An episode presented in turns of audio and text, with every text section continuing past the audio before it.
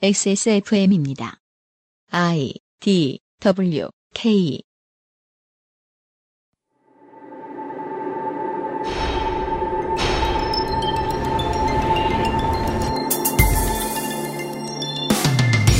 일본군 위안부 문제는 그간 국제적으로 전쟁과 관련한 배상 책임 정도로만 논의되었습니다.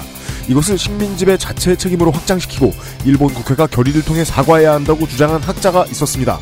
화해를 위해 과거를 빠짐없이 확인하고 책임을 분명히 하자던 이 학자의 책은 한국에서 판매 금지 처분을 받았고 급여는 압류 조치를 당했습니다. 모두 아시는 얘기인가요? 이상평론에서는 결국 아무도 모르는 이야기가 아닌가 하고 다시 한번 돌아보았습니다.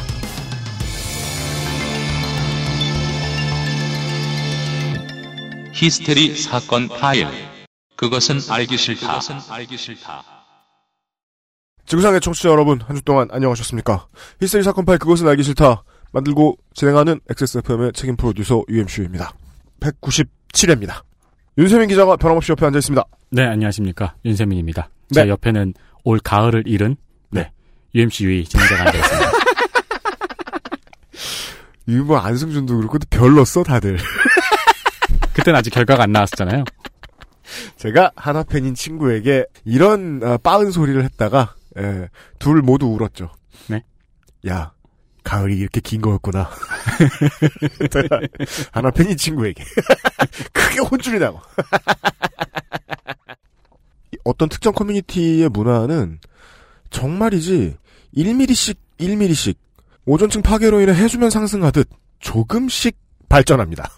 발전이요. 네, 네. 비유가 좀 글러먹었죠. 음. 조금씩만 발전하다 보면 좀 발전적이어 보이는 어떤 사람에게서도 매우 후진적인 느낌을 받을 수 있어요. 아, 네. 네, 그게 이제 그런 양상이죠. 이렇게 해수면이 고정되어 있지 않잖아요. 네. 조수간만에 차르든가 파도 같은 게 계속 왔다 갔다 하잖아요. 음. 왔다 갔다 하는 거를 몇 년째 보다 보니까, 어? 발전해 있네? 라는 느낌이요. 그래서 아침에 봤더니 또라이인데 네. 저녁 때 봤더니 지식이냐. 그 다음날 아침에 봤더니 또 또라이야. 근데 그거를 몇 년째 지켜보니까 인간이 좀 발전해 있어. 그니까 네. 덜 또라이인 거야. 근데 그건 몰라요. 머리 기는 것처럼 잘 보이지 않습니다. 네. 그래서 SNS에서 평상시에는 소수 민족의 인권이라든가 여성의 인권이라든가 이런 거에 대해서 매우 세심하게 잘 얘기하던 그런 투사 같아 보이는 인물이 자기 응원하는 야구팀 얘기만 나오면 우리 노동자들을 이 새끼 저 새끼 하며 까고 그렇죠. 계약서에 다 써 있는데 당장 자르라고 지랄하고 동일 인물이에요. 세상은 그렇게 변해갑니다. 네, 그렇습니다. 네. 어떤 부분에서는 매우 감수성이 없는 사람이 다른 부분을 발전시키고는 하지요. 그렇죠. 그래서 그 상관없는 얘기가 될 수도 있겠습니다만은 저희가 지금 녹음하는 오늘 오전에 이화여대 어, 최경희 총장이 물러났습니다. 네, 속보가 떴더라고요. 이게 말이에요. 일제 시대 때 생겼던 어, 사학 대학교 네. 들을 대표하는 인물이 물러나는 일은 비일비재했습니다. 네, 네. 이제 역사가 100년이 넘었고 어, 그동안 민주화 운동을 여러 번 겪었고 했으니까요. 그리고 더더욱이 매우 오랜 시간 동안 한국의 시민운동은 대학이 주도하는 경우가 많았고 최소한 대학이 행동대장이라도 늘 했기 때문이죠. 그렇죠. 네. 그런 와중에서도 이화여대는 이런 기록을 남긴 적이 없었습니다. 개교 130년 됐나요? 음. 총장이 중간에 사퇴한 것이 처음입니다. 아, 정말요? 네. 음. 야구 팬들은 이해하기 힘들죠. 중도 사퇴를 안 해? 그러게요. 늘 우승했나? 길게는 안 하고 오늘은 이상평론 있는 날이니까 짧게만 제 감상을 말씀드리겠습니다만, 어, 2000년대 내내 많은 고뇌들을 했습니다. 제가 방송에서 여러 번 말씀드렸죠. 대학교가 이제 사상의 흐름을 이끄는 곳이 아니다, 더더욱, 어, 그리고 이 시민운동의 불씨를 지피는 본진이 아니다, 더더욱이. 네. 그것은 인터넷으로 옮겨갔다. 그렇다면, 대학은 무엇을 해야 할 것인가? 인터넷에 앉아있는 사람들은 대학은 이제 아무것도 안 해도 되는 줄 알았어요. 음. 근데 2010년대에 들어와서 생각해보니까 오프라인에도 어떠한 발자취가 필요한 거예요. 네. 그래야 온라인이 호응을 하죠. 네, 네. 올 한 해 쭉 지켜보셨습니다. 물론 부산대의 교수님들, 수원대의 교수님들, 상지대의 교수님들 어디죠? 저 성갑이 나온데?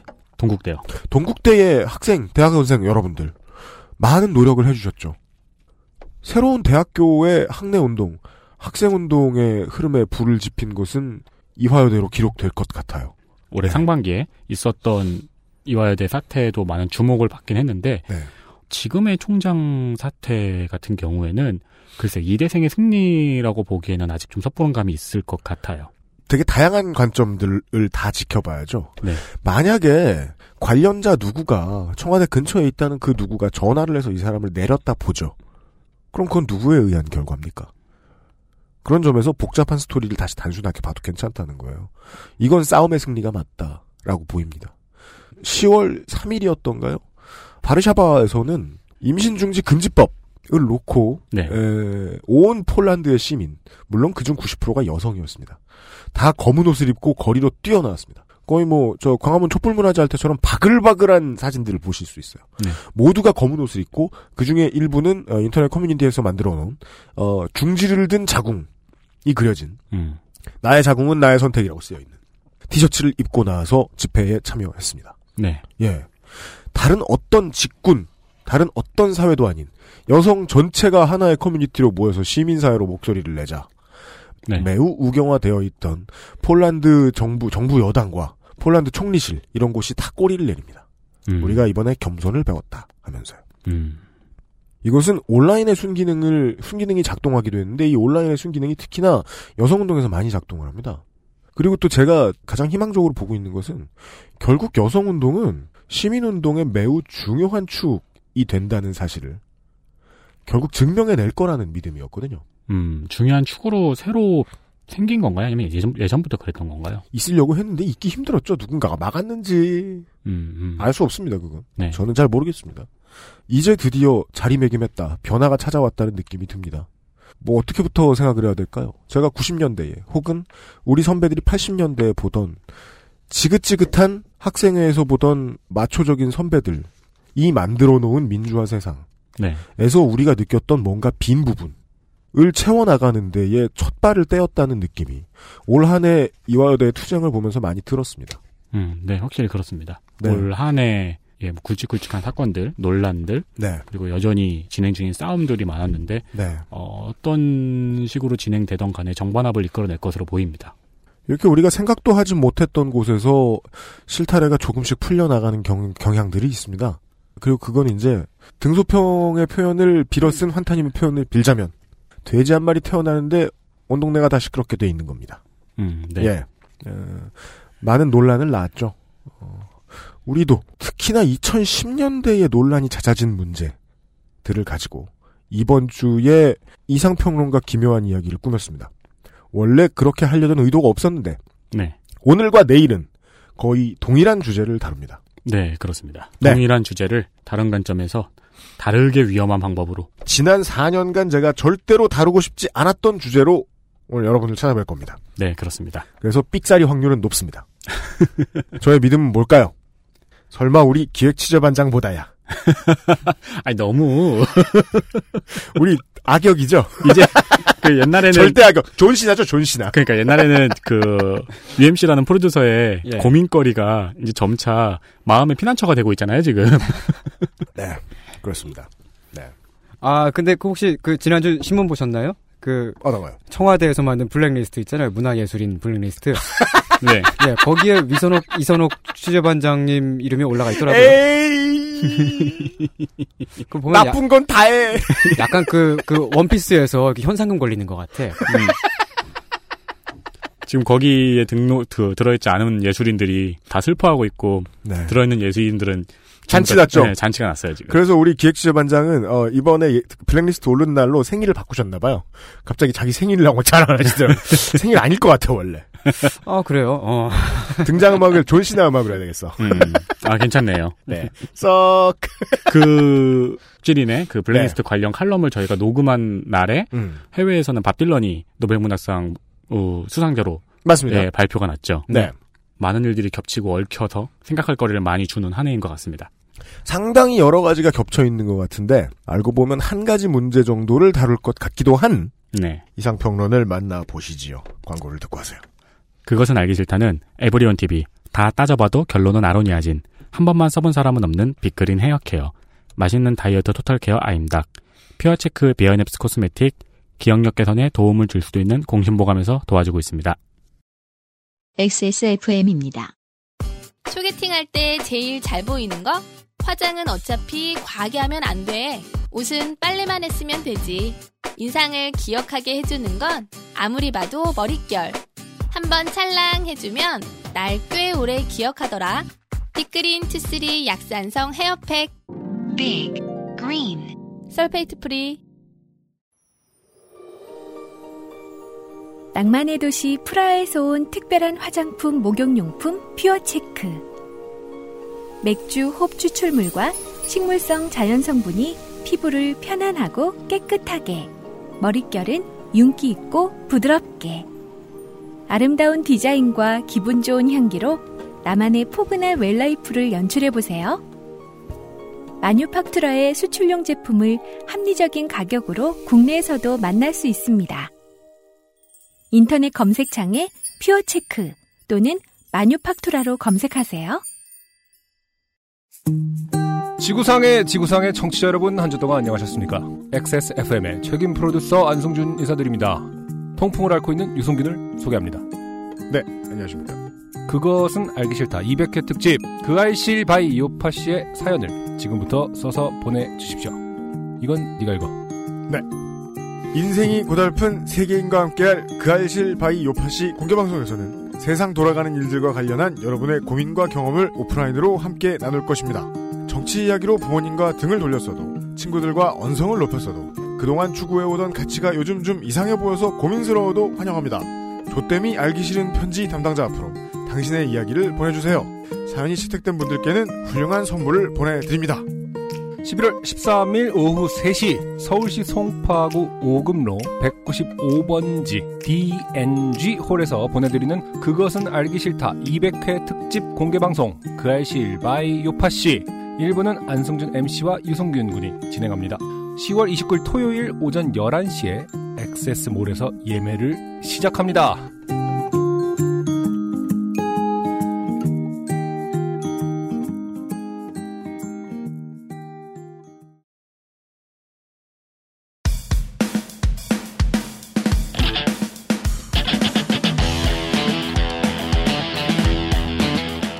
여러 가지 문제로의 다양한 접근. 이상 평론.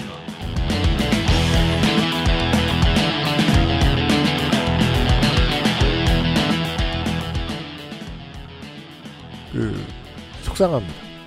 뭐 때문이었어요? 원래 이제 그 알실은 이러저러 이러저러한 이유로 어, 방송을 이러저러 이러저렇게 해도 아, 이러저러 이러저러한 통일성이 있어서 좋다 이렇게 말씀하시는 분들이 많아서 늘 부심을 가지고 살았는데 네. 어, 언젠가부터 어, 손이상 또 언제 나오냐 예. 이런 얘기 듣는 일 별로 없었거든요 네. 네 속상합니다 그것은 이제 어, 이분의 아범이 댓글 다신 것은 아닐까 의심하기도 합니다 손이상 선생입니다 네, 안녕하세요. 거상입니다. 안녕하십니까 네, 거상은 거지 상태라는 뜻이고요. 그렇습니다 어, 오늘 방송에 앞서서 잠시 언급해드려야 될 내용이 있습니다. 아, 네. 아, 네. 지난 방송에 대한 언급이 있습니다. 네, 그것은 알기 싫다 194B회에서 저는 군혼제, 대우혼제, 가부장제의 사회 변화를 언급한 바가 있습니다. 이는 가족제도를 일컫는 여러 가설 가운데 하나이며 모든 인류 문명이 동일한 과정을 통해 진보해 왔다고 주장한 것이 아님을 알립니다. 그럼 이제 바로 또 이제 댓글 또 달리죠. 네. 무책임하긴 이러면서 아니 뭐가 아니야. 내가 그렇게 들었는데. 청취자 여러분, 어, 저는 그 여기 방송 들어올 때 속았습니다. 아, 네. 어, UMC님이 저를 섭외하실 때 이 방송은 예능 프로라 그러셨거든요. 네. 저는 최근에 알았어요. 네. 이게 시사 프로로 분류가 돼 있더라고요. 저는 오해라고 말씀드리고 싶은 게 네. 오늘 하고 내일 방송에서도 이제 살짝 살짝 언급이 됩니다만은 그 정치적으로 올바르지 못하거나 이제 상식적으로 틀린 문제 이런 게 나오면 사람들은 TV 시사 프로그램에서 봤을 때는 그런 거지 뭐라 안 합니다. 음, 네. 예능에서 여자 아이돌이 틀려야 뭐라 그러죠. 그렇죠. 네. 그러면은, 손이상 선생이 이제 핫한 아이돌이다. 네, 네. 네. 그러면은 방법이 똑같은 이야기를 해도 네. 시사 프로그램에서 음. 예능의 방법론으로 웃기는 게 네. 예능에서 시사적인 문제를 가져와서 웃기는 것보다 더 유리하네요. 그죠. 네. 그 얘기가 이번 주를 관통하는 얘기입니다. 음. 어, 샌프란시스코 49이너스의 쿼터백 콜린 캐퍼닉의 이야기가 벌써 이제 몇 달째 미국의 유색인종 커뮤니티에서 매우 많이 떠돌아다니고 있습니다. 지금 이 담화에서 제가 알아들은 단어는 몇 달째하고 유색인종밖에 없는 것 같아요. 샌프란시스코도 못 알아들 정도로 말이 어렵다. 그러니까 이 쿼터백이란 네. 아, 돈을 가장 많이 버는 미국인 이고요. 음, 네, 네. 빌 게이츠예요? 또 샌프란시스코에 있으니까 뭐 근처에 살고 있습니다. 돈을 많이 벌고 공 몇 번 던지는 것으로 돈을 버니까 뭐 비슷하다고 할 수 있습니다. 메이웨더의 중간선 같은 건가? 네, 그냥 뭐 스티브 발머 친구다 이렇게 보셔도 좋습니다. 쿼터백 중에서 뭐 그 떨어지는 인물도 아니고 최근에 이제 이 양반이 제가 알기로는 한 세 차례 정도 수술을 받고 어, 올 시즌 지난 시즌부터는 패스 성공률이 5할을 밑도는 정도로 좀 낮아진 것으로 알긴 알고 있는데 음. 그러다 보면 더더욱이 이제 풋볼 팬들이야 쿼터백의 그 실력을 가지고 이야기를 하지 쿼터백이 정수적으로 얼마나 올바르냐를 가지고 그 사람을 평가하지는 않기 때문에 네. 더더욱이 비난을 좀 받게 돼요. 근데 이제 사람들이 가장 많이 지적하는 부분은 그거죠. 샌프란시스코 49너스의 쿼터백이 미국은 위대하지 않다. 라고 말했을 때는 저 새끼 뭐 하는 거냐? 패스나 잘하지. 음. 라고 하던 사람들이 도널드 트럼프가 미국은 위대하지 않다라고 말하자 환호하고 있는 이유는 무엇인가? 음. 그 윤세윤 기자가 얘기해 준 거라고 좀 일맥상통합니다. 네, 그렇습니다. 사람들은 보고 싶은 걸 보기 때문에 맥락을 놓친다라는 말은 좀 자기적이고 이기적입니다. 네. 그럼에도 불구하고 우리는 예전에 알던 맥락을 요즘 놓치는 것은 없나를 음. 좀 알아봐야 되겠습니다. 왜 콜린 캐퍼닉이 이야기를 했느냐? 무하마드 알리가 위대한 사회 운동가로 이름을 날리는데 가장 중요한 점은 그가 이겨야 할 때 반드시 화려하게 이겼다는 겁니다. 지고 드라마틱하게 복귀하는 거의 연속이었죠. 무하마드 알리의 네. 커리어는. 그 드라마틱한 승리들 이 없었으면 그가 내놓은 메시지들은 힘을 잃었을 겁니다. 그렇습니다. 그게 예능 속에서 시사를 찾기가 어려운 포인트이기도 합니다. 오늘은 음. 어, 시사 프로그램으로 준비를 해봤습니다. 그렇습니다. 지난 2014년 한 권의 책이 고발을 당했습니다. 당시 단편적으로 언론에 보도된 바에 따르면 그 책은 위안부 피해자들을 매춘부라고 주장하여 명예를 훼손한 혐의를 받고 있다고 했습니다. 이 책의 제목은 제국의 위안부입니다. 제국의 위안부입니다. 이 책은 민형사상 소송에 들어간 이후 이 방송이 나가는 2016년 10월 현재까지도 재판이 계속되고 있습니다. 여기서 재판이란 책을 자꾸 찍는다는 게 아닙니다. 책은 못 찍습니다 이제. 네, 절판됐습니다. 네, 얼마 전에도 공판이 열, 열, 열렸었죠. 네. 이 책은 한편으로 격심한 비난의 대상입니다. 지금까지 말씀하신 거에만 따르면은 한국 사회가 굉장히 크게 분노할 부분이네요. 네. 피해자 할머니들을 고려하지 않았으며 위안부 피해를 부정하고 일본 우익의 주장을 따른다는 것이 비난의 이유입니다. 네. 그런데 또한 한편으로는 이 책을 옹호하는 이들도 있습니다. 매우 신기하게도 이 책이 위안부 문제 해결을 위한 하나의 시각을 제공하며 일본 우익의 주장을 따박따박 반박하고 있다는 것이 옹호의 이유입니다. 똑같은 책을 놓고도 서로 상반된 견해가 나오고 있는 것이죠. 물론 인류에게 이 상황은 어색하지 않습니다. 네, 그렇습니다. 성경 안 읽어보신 분 있으신가요? 그리고 반대한 사람과 옹호한 사람들을 묶는 공통점이 항상 존재했죠. 음. 어떤 사람은 성경을 열심히 읽고 나서 여의도 순복음교회를 만들고 그쵸. 어떤 사람은 성경을 열심히 읽고 나서 꿀을 먹어요? 해석의 차이가 많은 저술들이 있습니다. 그렇습니다. 근데 그 중에 올해, 작년에 가장 시끄러웠던 책은 이거였어요. 네. 그런데 말입니다. 그, 아까부터 말투가 이상하다고 생각을 했거든요. 이거 가만 있어봐. 이게 이건 잘라야겠는데? 우리 방송 금지 단어야 알고 보면. 그런데 말입니다. 어, 말좀 할게요. 어, 지금도 논란이 계속되고 있는 제국의 위안부. 음. 이 책이 출판된 이후 지난 3년 동안 이 책을 바라보는 우리 사회의 반응과 이 책을 둘러싼 사건들은 하나같이 예사롭지가 않았습니다. 얼마나 예사롭지 않은지요. 너무 두려워한 나머지 그 어떤 매체에서도 말을 안 했습니다. 우선 국가보안법 위반이 아닌 사유로 책이 형사기소의 대상이 된 것부터가 매우 이례적이죠. 전 비슷한 사건으로 장정일 씨의 내게 거짓말을 해봐 정도를 기억합니다. 뒤이어 이 책에 대해 물론 공연 음란한 책은 아닙니다. 네. 말씀하십시오. 네. 예. 어, 뒤이어 형사 기소에 반발하는 지식인들과 학계의 움직임도 이례적이었습니다. 네.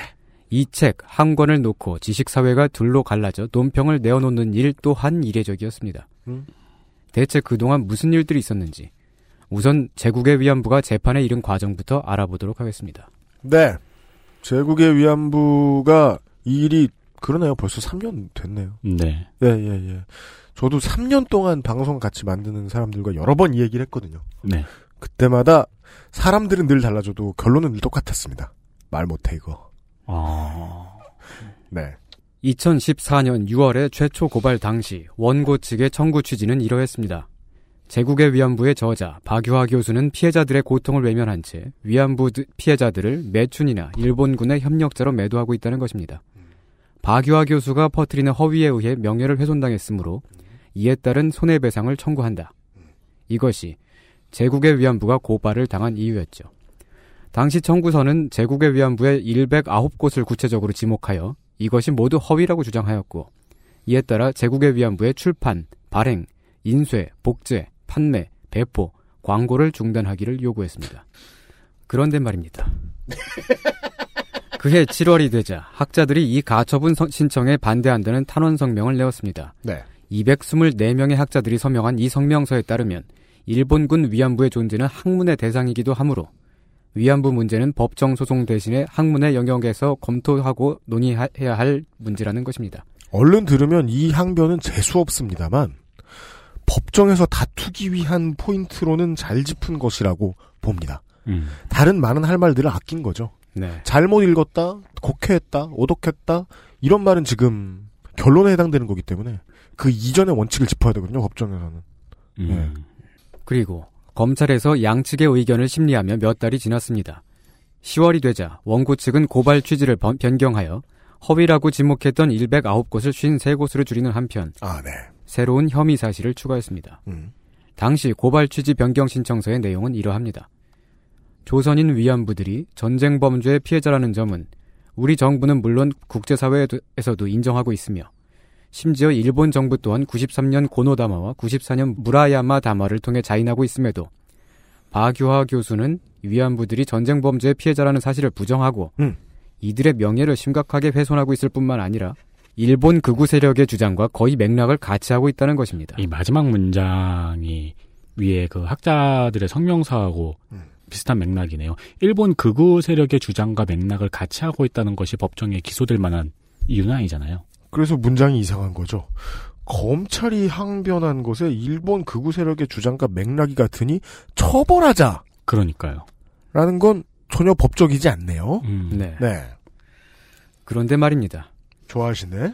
이 형사 기소는 곧 검찰에서 무혐의로 판단이 됐습니다. 53곳의 표현이 문제가 없다는 것이었죠. 쉬운 세 곳이나 꺼내서 만들려면 준비 많이 했을 텐데 심지어 109곳에서 쉬운 세 곳으로 자신 없으니까 줄였을 거 아니에요. 네. 줄였는데도 이게 다 털 가까였다? 음. 최초 고발 이후 반년 동안 상당한 논란이 있었으나 그때까지도 이 고발 사건에 따른 언론 보도는 매우 피상적이었습니다. 박유하 교수가 위안부 피해자들의 명예를 훼손한 혐의로 고소를 당했다 하는 것이 주였고 마찬가지로 검찰의 기소 중단에 대해서도 단편적 보도에 그쳤습니다. 주류 언론 가운데 정작 그 책의 내용이 무엇인지 구체적으로 무엇이 피해자들의 명예를 훼손하였다는 것인지를 탐구하는 곳은 무려 반년의 시간이 지나는 동안 나타나지 않았습니다. 맞습니다. 한편으로 손해배상을 요구하는 민사소송은 계속 이어졌습니다. 2016년 1월 민사 1심 재판부는 원고 일부 승소 판결을 내렸습니다. 당시 판결문에 따르면 해당 책은 원고들의 사회적 평가를 저해시킬 수 있는 구체적 사실적시로 명예훼손에 해당한다고 하였습니다. 그리고 원고 측이 삭제를 요구한 53곳 가운데 34곳의 삭제를 명령했죠. 민사 판결이 이렇게 나오자 이 사건의 형사 배당을 맡았던 검사가 교체되어 형사 기소가 재개되었습니다. 아, 아, 예, 예, 예. 이 책을 무혐의로 판단했던 것도 검찰이고 이 책의 기소에 다시 나선 것도 검찰입니다. 똑같은 책을 놓고서도 검찰 안에서 판단이 다른 모양입니다. 그러네요. 네. 뒤이어 이 형사 기소에 반대하는 항의 성명이 또 나왔습니다. 음. 이들은 구구파가 아니었습니다. 이 항의 성명은 우에노 치즈코 동경대 교수가 주도하였습니다. 우에노 치즈코 동경대 교수는요, 도쿄대 교수는 어떤 사람이냐면, 음. 알려주실 거예요. 예. 아, 대신 말씀해 주시는 줄 알고. 아, 우에노 치즈코, 치, 어, 아, 우에노 치즈코 동경대 교수는 국내에는 여성 혐오를 혐오한다의 저자로 잘 알려져 있는 학자죠. 게다가 놀랍게도 여기에 일본 정부의 위안부 책임을 사주했던 고노 요헤이 전 의장과 일본의 전쟁 범죄를 인정하고 식민 지배를 사죄했던 무라야마 도미이치 전 총리가 함께했습니다. 그러면 일본 극우 세력과 맥락을 같이 하고 있던 아까의 말과는 반대의 상황이 지금 벌어진 거네요. 그 네. 최소한 투 채널 쪽에서 편을 들어준 건 아니다. 음, 네. 네. 원고 측의 고발 취지에 따르면 박유하 교수는 고노 담화와 무라야마 담화를 부정하는 등 일본 극우 세력의 주장과 맥락을 같이 하고 있다라고 하였는데 원고 측의 주장과는 정반대로 고노와 무라야마 본인들이 직접 나서서 박유하의 책은 극우파의 책이 아니며 일본의 책임을 날카롭게 지적하였을 뿐이라고 항의를 하고 나선 것이죠.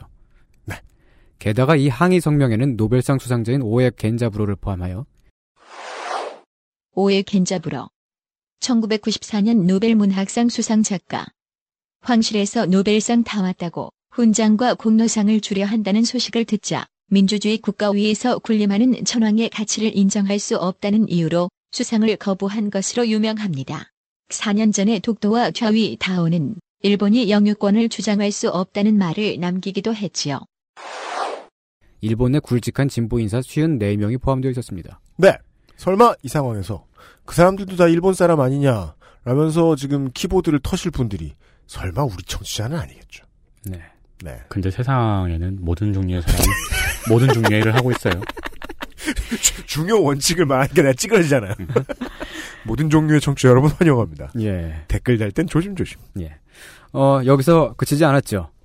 국내에서도 이 재판은 반민주적이라고 하는 194명의 지식인 성명이 나왔습니다. 네. 역시 이들의 면면을 보면 극우파는커녕 진보 지식인이라고 할 수 있는 사람들이었습니다. 그랬습니다. 네. 그런데 말입니다. 네. 다섯 번째입니다. 이쯤 되면 우리는 이런 의문을 갖게 되지요. 만일 당초 알려진 바대로 제국의 위안부가 위안부 피해자들을 비난하고 일본의 범죄를 부정하며 일본 극우 세력의 주장을 따르는 책이었다면 네. 도대체 이런 반응은 왜 나타나는 것일까? 음. 네. 이 책에는 대관절 무슨 내용이 들어있길래 책 한 권이 이러한 파장을 불러일으켰는지 네. 그 내용과 실체를 하나하나 살펴보기로 하겠습니다. 알겠습니다. 인트로 되게 흥미진진하네요. 물론 저의 가장 큰 여기서 의문점이 이거예요. 손희상 선생의 말투가 왜 저러지? 아 연습 많이 해왔네. 그러니까 나 아까 그 생각을 했어요. 연습한 거라고? 이거는 저 말투를 집에서 엄청 아, 오랫동안 아, 연습한 아, 말투다. 아, 아, 아, 대본 연습하신 거예요? 네.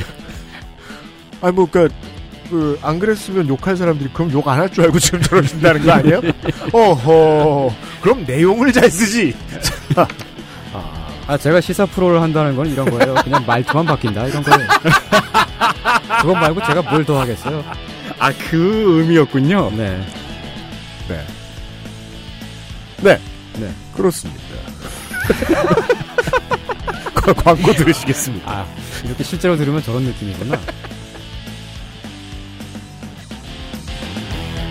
XSFM입니다.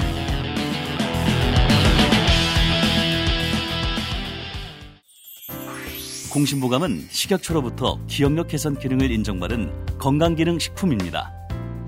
기억력이 개선된다는 것을 어떻게 알 수 있었을까요? 인체 적용 시험을 통해 공신보감을 섭취한 사람들이 기억력 개선에 도움을 받았다는 사실을 증명하였습니다. 공신보감과 함께 소중한 기억을 오랫동안 간직하세요. 공신보감이 기억력 개선에 도움을 줄 수 있습니다.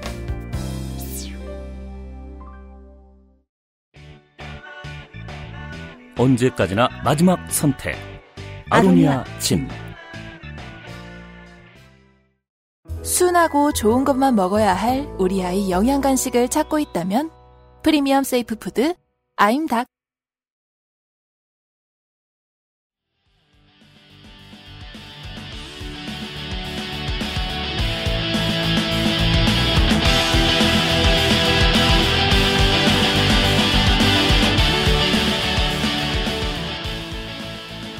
개요만 드라이하게 훑으니까 이렇게 묘한 사건이 없습니다. 음, 네, 그렇습니다.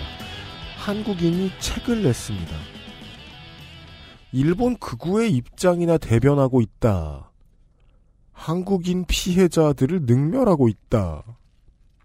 는 이유로 한국 검찰에 넘어갔습니다. 한국 검찰은 이것의 죄목을 밝히려고 했습니다. 조금 무리한 듯 보입니다. 그러자 일본의 진보 진영이 이를 막아섭니다. 네. 한국의 어떤 사람들도 이를 막아섭니다.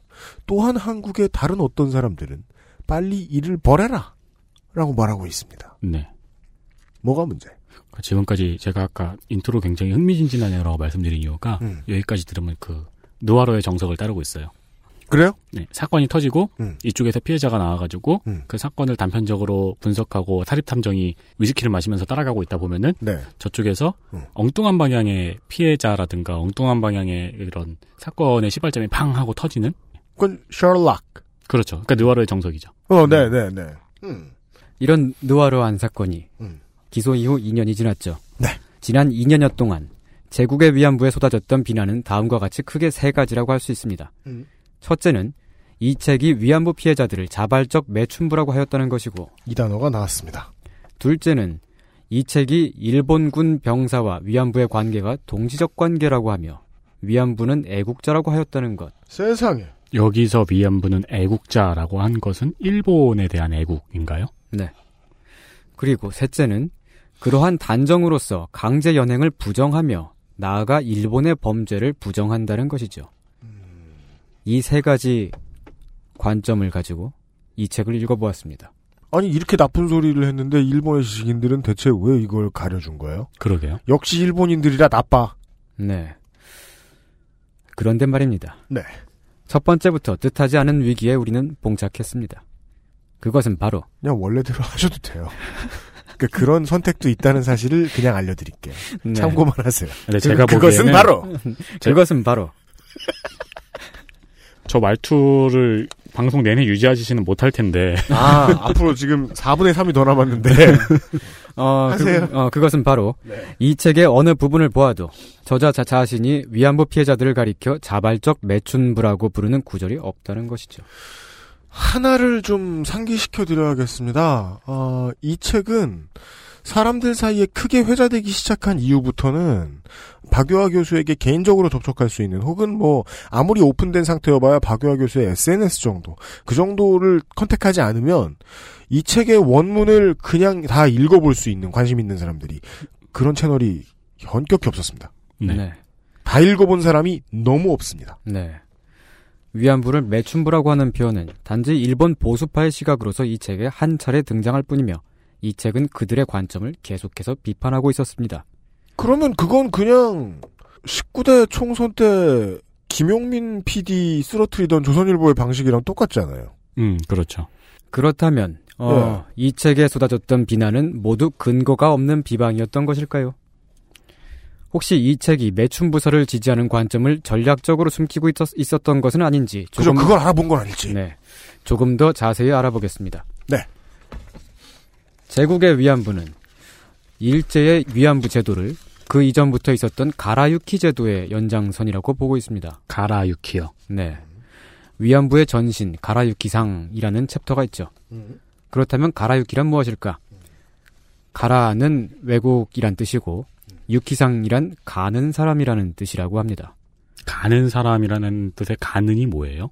가다. 아, 떠- gone. 네. Leaving. 따라서 가라유키상이란 음. 외국에 돈 벌러 떠나는 여자들을 의미하는 말이었죠. 어, 예. 일본은 전쟁 한참 이전부터 거의 유괴에 준하는 수법으로 여자들을 외국으로 보내곤 했습니다. 일본의 노동자, 농부, 어부, 사업가 등등은 태평양 전쟁이나 식민 지배 이, 이전부터 아시아 각국으로 퍼져 정착해 살기 시작했습니다. 19세기 후반 조선에 정착했던 멸치잡이 어부들처럼 말이죠. 음. 그리고 일본의 제국주의화와 국가 확장 정책에 따라 이들은 곧 식민 지배의 천병이 되었을 것입니다. 그런데 이들의 해외 정착을 유지시키기 위해 일본은 일종의 공창을 운영했습니다. 그곳에 보내졌던 여자들은 모두 가난하고 배우지 못했던 여성들이었고 성을 제공하는 역할 외에도 돌봄 노동을 하였습니다. 물론 일제시대에 조선에 정착했던 일본인 가운데에도 가라유키가 있었겠지요. 이들은 곧 전쟁이 시작되면서 낭자군이라고 불리게 되었고 일본군의 시스템의 일부가 됩니다. 어, 한국군 위안부 얘기 우리가 홍소라 씨한테 들으면서 네. 어, 그걸 잘 복제해서 붙인 시스템 얘기를 들은 적이 있기 때문에 네, 네. 어, 전혀 새로운 얘기가 아니네요. 네, 그렇습니다. 제국의 위안부에 따르면 가라유키상은 국가의 세력 확장에 따라 국가의 욕망 실현에 동원된 이들이라고 합니다. 제국의 위안부 재판의 1차 공판 기록에 따르면 검사는 이 대목을 가져와 이렇게 주장했습니다. 피고는 위안부를 가라유키상의 후예라고 하여 자발적으로 몸팔러 가는 이와 동일시했다. 그런데 말입니다. 그 책은 가라유키를 자발적으로 몸파는 사람이라고 하지도 않습니다. 가라유키 제도는 일제의 위안부 제도가 전쟁 때만 한시적으로 운영된 것이 아닌 그 이전부터 운영되어 왔다는 주장의 근거이며 가장 가난한 여성들이 국가에 의한 피해자였다는 주장의 근거로 언급되고 있습니다. 이, 이 맥락을 보는 게 일단 저는 어렵지 않은데, 검사는 왜 어려웠는지 모르겠고요. 이게 트위터에서 킵에 붙을 때, 어, 보통 원고 측이 하는 말이잖아요. 아, 피고 측이 하는 말이잖아요.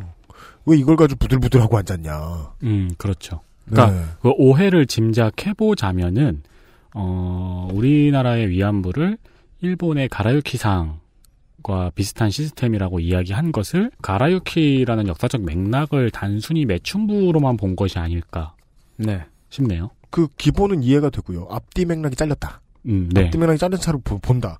근데 앞뒤 맥락 잘린 채로 보고 싶을 때는 보통은 이 부들부들이라고 제가 표현을 썼는데요. 원래 어떤 이야기를 듣고 부들부들하는 사람은 그 전에 부들부들 하던 중이었죠. 그렇죠. 음, 예. 전진을 겪고 있던 사람에게 지진이 온 거죠. 음. 어, 우린 또한 이런 관점도 어, 생각해 볼 수 있을 것 같아요. 위안부 제도가 가라유키 제도에서 이어졌다고 하는 것이 위안부 피해자 개개인을 가라유키라고 하는 것과 같은 말일까? 대한민국은 민주화가 진행되면서 일제의 잔재들을 없애려는 노력을 계속해왔죠. 사이렌 소리가 들리면 국기에 대한 경례를 하는 것이나 일선 학교의 아침 조회와 교장 훈시 등이 일제시대의 유속이라고 하여 사라졌습니다. 그렇습니다. 국민학교를 초등학교라고 고친 것도 그래서입니다. 그때 우리가 되게, 되게, 되게 걱정 많이 됐습니다. 소학교라고 바뀌면 어떡하지? 이러면서 제가 초등학교 1회 졸업생이거든요. 네. 그렇게 초등학교라고 바뀐 이유가 일선 학교에서 국가 의례를 주입하는 국민학교 제도가 일제시대 소, 소학교 제도에서 이어진 것이라는 이유였잖아요. 그런데 그러한 관점은 과연 오늘날 한국인 개개인들을 향해 천황신궁 쪽으로 격리했던 일본인과 같다고 비난하는 것일까 하면은 어 이렇죠. 제도의 연결성을 비판하는 것이 곧 그 제도 안에 있는 사람들이 같다는 말은 아닐 것 같아요. 말이 어려워서 좀 풀어서 해석을 제가 최대한 해보겠습니다. 식민 시대에 놓여 있던, 핍박당했던 모든 사람들을 네. 멍청이라고 부르고 싶은 후손들이 있어요. 음. 네. 그러니까, 쉽게 설명해 주시려는 거 맞아요? 그러니까 조선 놈들이 이 모양이지. 음. 시계. 최대, 최선을 다하겠다고 했어요, 제가 또 거기. 근데, 그거는, 무슨 나쁜 일이 있었을 때 그걸 당한 사람을 욕하는 거 있잖아요. 네. 아주 저열하고 가장 나쁜 방식이거든요. 그렇죠. 편한 방식이고요. 그리고 그 편한 방식을 써도 되는 사람들은 써도 되는 사람들도 전 있다고 봐요. 어딘가에는 누구냐? 아무것도 잃을 게 없고 아무 전파 능력도 가지고 있지 않은 사람. 음. 투덜댈 때 말해도 돼요. 음. 근데 그게 검찰이 기소문했을 말이다. 인지 모르겠다는 겁니다. 그리고 방금 자, 그 성희상 선생께서 말씀하신 부분은 어, 설사 그 모든 말을 인정한다 쳐도 네. 한국의 위안부가 일본의 가라유키 제도 그 이, 이후에 또 이제 전쟁 시에 사용되었던 일본군의 공창 제도의 네. 연장선상에 있다는 말이 곧 피해자들의 정체성, 개인의 정체성에 영향을 줄 수는 없다는 그런 네, 말이죠. 네. 그 피해자 개개인들이 가라유키 당시의 사람들의 개개인들과는 다르다는 얘기죠. 그래서 오늘에 나올 중요한 이야기들 중에 하나가 지금 미리 살짝 새 나간 겁니다. 아, 이 시스템에 당했던 사람들, 네. 이 능멸당하고 있다라고 말하는 사람들은요, 이 시스템에 희생되도록 도와준 부역자들이 있거든요? 그렇죠. 그들을 이야기하고 싶지 않은 겁니다. 음, 음, 그건 잠시 후에 다시 말씀드리죠. 음. 네. 그렇다면 이 책의 동지적 관계라는 표현은 언급되었을까요? 음. 다행히도 이 표현은 쉽게 찾아낼 수 있었습니다. 제국의 위안부에는 분명하고도 명백하게 일본군 병사와 위안부를 가리켜 동지적 관계라고 칭하는 부분이 있었습니다. 네. 그런데 음. 여기서 또다시 뜻하지 않은 위기에 봉착하고 말았습니다. 이 구절이 나오는 챕터에는 이런 소제목이 붙어 있었습니다. 지옥 속의 평화, 군수품으로서의 동지. 군인이 아니고 군수품이네요. 네. 이 챕터는 위안부들이 단지 성착취를 당한 것 외에도 다른 피해를 겪어야 했다는 것을 설명하고 있습니다. 구체적인 구절을 인용하자면 주둔 부대의 일원이 조선인 위안부에게 요구된 역할이었다. 군인들이 전쟁을 수행하는 동안 거기에 필요한 갖가지 보조 작업을 하도록 동원된 것이 위안부였다. 라고 합니다. 예. 그리고는 이어서 위안부 피해자들의 증언을 소개하고 있죠. 이 챕터에 나오는 증언 일부를 가져오자면 미군 비행기가 오면 총을 정비했다거나 붕대를 감는 등 간호원의 일을 배운 것, 군인들이 전투에서 돌아오면 고쿠로 사마 데시타 수고하셨습니다.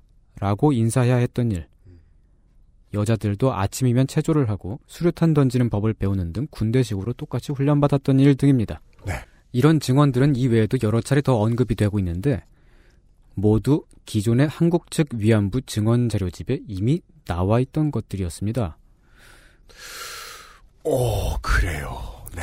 그 위안부 피해자들이 어떤 군대 내에서 여러 가지 그 성적 착취 말고도 다른 노동을 했다는 증언인가요? 네. 어, 이것이 저는 이게 정신대와 위안부의 차이점이라고 알고 있었거든요. 그렇습니까? 다시 한번 말씀드리자면 제국의 위안부에 따르면 조선인 위안부들은 주둔 부대의 일원이 되도록 요구당했고 여기서 요구보다 중요한 말은 당했답니다. 네. 네. 전쟁 수행에 보조 작업을 하도록 동원되었다고 하는 것이죠. 네. 군수품으로서의 동지적 관계란 이것을 일컫는 표현입니다. 제국의 위안부는 이것을 이렇게도 표현합니다. 일본인으로서 동원되었다. 네. 그런데 말입니다. 과연 이 말은 일제의 범죄를 부정하고 위안부 피해를 덮으려는 표현일까요? 90년대 대한민국에선 끔찍한 사건이 일어난 적이 있었죠. 한 범죄 조직이 사람을 납치해 금품을 빼앗았으며 범죄를 은닉하기 위해 피해자를 살해하고 소각장에 태웠습니다. 더 나아가 조직원들의 결속을 다지기 위해 피해자들의 인육을 먹기까지 했죠. 맞습니다. 그런데 그때 한 사람의 피해자는 죽임을 당하지 않았습니다. 그는 살아남는 대가로 강간을 당했지만 그의 피해는 그것뿐이 아니었습니다. 그 모든 범죄의 과정을 지켜보아야 했고 조직의 일원이 되도록 강요당했죠. 결국 그 피해자가 탈출함으로써 그 조직의 범죄는 세상에 알려질 수 있었습니다. 이 이야기는 과연 그 조직의 범죄를 부정하는 말일까요? 아니면 그 조직의 범죄가 그만큼이나 비인간적이었다는 말일까요? 제국의 위안부에서 위안소에 있었던 위안부 피해자들의 증언들을 소개하는 부분은 읽는 것이 고통스러울 정도로 잔혹한 풍경을 그려냅니다. 그리고 이 풍경은 일제가 저지른 전쟁 범죄의 참상을 더욱 드러내는 것입니다. 이 참상의 책임은 누구에게 있을까요? 그 책은 이렇게 언급합니다. 그것은 남성이고 군대이고 국가였다. 그리고 일본 제국이었다. 음. 자, 지금까지 살펴본 바에 따르면 제국의 위안부는 위안부 피해의 참상을 더욱 폭로하고 그 책임을 남성, 군대, 국가, 최종적으로는 일본 제국에 묻는 책인 것 같습니다. 그렇다면 위안부를 일제에 충성한 애국자라고 했다고 하는 세간의 평은 사실일까요? 애국하는 위안부 챕터를 살펴보겠습니다. 여기서 애국에는 따옴표가 붙어 있습니다. 네. 쓴 사람 본인의 의도에 의해 나온 말이 아니라는 것을 이 따옴표로 분명하게 말하고 있습니다. 네. 따옴표는 이럴 때 써야죠. 네. 네. 애국이라고 불리웠던 행위를 하도록 되었던 위안부인 거죠. 네. 어, 이 챕터는 첫 부분에서 기무라 사이조라는 일본 우익의 주장을 언급하고 있죠. 기무라 사이조는 본인의 의사에 반해서 위안부가 되는 경우는 없었다고 주장하는 또라이입니다. 네, 저희를 기소하시려면요 주장하는 또라이입니다까지 같이 넣어서 기소하십시오. 음. 제국의 위안부는 이에 대해 어, 위안부의 존재는 전쟁이 필요로 했기 때문에 생긴 것이라고 반박을 하고 있으며 위안부의 자발성을 전제한다 하여도 그것이 위안부의 고통을 부정할 수 있는 이유는 되지 않는다고 항변을 하고 있습니다. 즉, 이 책에 나온 애국이라는 표현은 위안부 피해자들이 일제에 충성했다는 뜻과는 정반대로 네. 일제가 피해자들에게 그것을 강제하였다는 뜻인 것이죠. 여기 있는 따옴표는 그 의미의 따옴표거든요. 네. 그러니까 애국이라는 말은 저자의 의견이 아니고 네. 일본이 피해자들한테 강요했던 애국을 네. 인용했기 때문에 따옴표를 쓴 것이군요. 예. 이 애국이라는 단어의 의미를 구체적으로 살펴보자면 위안부들은 위안소 내에서 일본 이름을 쓰며 일본인처럼 행동해야 했고 병사들의 빨래를 떠맡거나 사망한 병사가 있으면 일본식으로 합장을 하며 향을 피워야 했습니다. 성을 착취당한 것 외에도 위안부들은 위안이라는 글자 그대로 일제의 전쟁 시스템의 일부로서 강요당했던 것이죠. 기무라 사이조 같은 일본 우익은 이런 일들을 들어 위안부의 자발성이라고 역설하면서 내지는 물론 조선, 대만에서도 전쟁터에 가기를 원하는 사람이 끊이지 않았다고 하는 망언을 일삼고 있습니다. 네. 제국의 위안부는 바로 그러한 주장들을 반박하기 위해서 일본 국가가 그런 일을 식민지인에게 내면화시킨 것이라고 주장을 하는 것이죠. 바로 그런 일에 동원된 것 자체가 위안부 범죄의 실태라고 말하는 책입니다.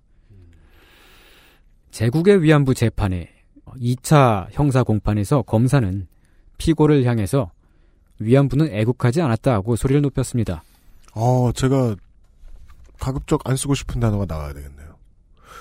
그러면 이거는 작가의 입장에서 저 검사 말은, 검사의 말은 실로 관광되는 것으로 들릴 수밖에 없습니다. 내가 한 얘기를 나한테 하면서 나를 벌해달라고 재판장에게 울부짖고 있으니까요. 네. 어. 당시 피고 박유하는 강요된 애국임을 말한 것이라고 답변을 했죠. 이 책이 재판에 넘겨지기 전에 기소를 당하기 이전에 이미 박유하는 어느 인터뷰에서 위안부 피해를 일컬어서 애국 당했다라고 표현을 하기도 했습니다. 네. 이러니까 따옴표 같은 거 자세히 살피는 게 중요한 거예요. 가해자의 언어로 피해자의 입장을 설명하다 보니까 네. 그 따옴표를 보기 싫은 사람한테는 이런 오독이 생길 수 있는 거군요. 네. 실무가 궁금하죠. 이런 때에는 아마 자기 부장한테도 보여주고 네. 뭐 어느 정도 직급의 짬의 검사인지 모르겠지만 어, 자기 부장한테도 보여주고 부서 내에서 회의도 하고 했을 거예요. 너무 시끄러운 사안이니까. 네. 부장님이 야 솔직히 자한테 모르겠는데 이건 이겨야 되지 않겠냐 이렇게 얘기를 했는지 완전 매국 노구만 발라버려 이렇게 얘기하면서 용기를 북돋아줬는지 음. 검찰이 무슨 생각을 했는지 모르겠는데 전 그게 너무 궁금한 거예요 모르겠는 건데도 안에서 대체 어떻게 판단했길래 이런 오독을 판사와 피고 앞에서 열강하고 있었을까 그러게요. 네. 좀, 전 좀 의외인데요? 논란의 여지들이 얼마나 있었는지 잘 궁금하긴 했는데, 이 정도까지 깜도 안 되는 걸 가지고 검찰이 들이대고 있었는지 몰랐고, 어, 그리고, 손희상 작가 대체 왜 저러냐? 아, 아, 이상해요? 그렇게 많이 이상해요? 그, 내일 나오실 네티즌 19호님 때문에 뭔가 영향을 받았나? 그러니까 그, 그 앞에 잠깐 했으면 됐을 것 같아요. 알겠습니다. 광고를 듣고. 광고를 듣고 와서는 원래의 어, 말투로 다시 돌아가죠. 알겠습니다. 광고 듣고 오겠습니다. 아 근데 이게 네? 가볍게 말할 사안은 아니잖아요. 아, 그건 제가, 그래요. 제가 평소에 너무 가볍게 말하는 편이어가지고 대- 그렇다면 다른 거 하나만 더 만들어내 주세요. 그렇다고 이것도 아닌 것 같아요. 네. XSFM입니다.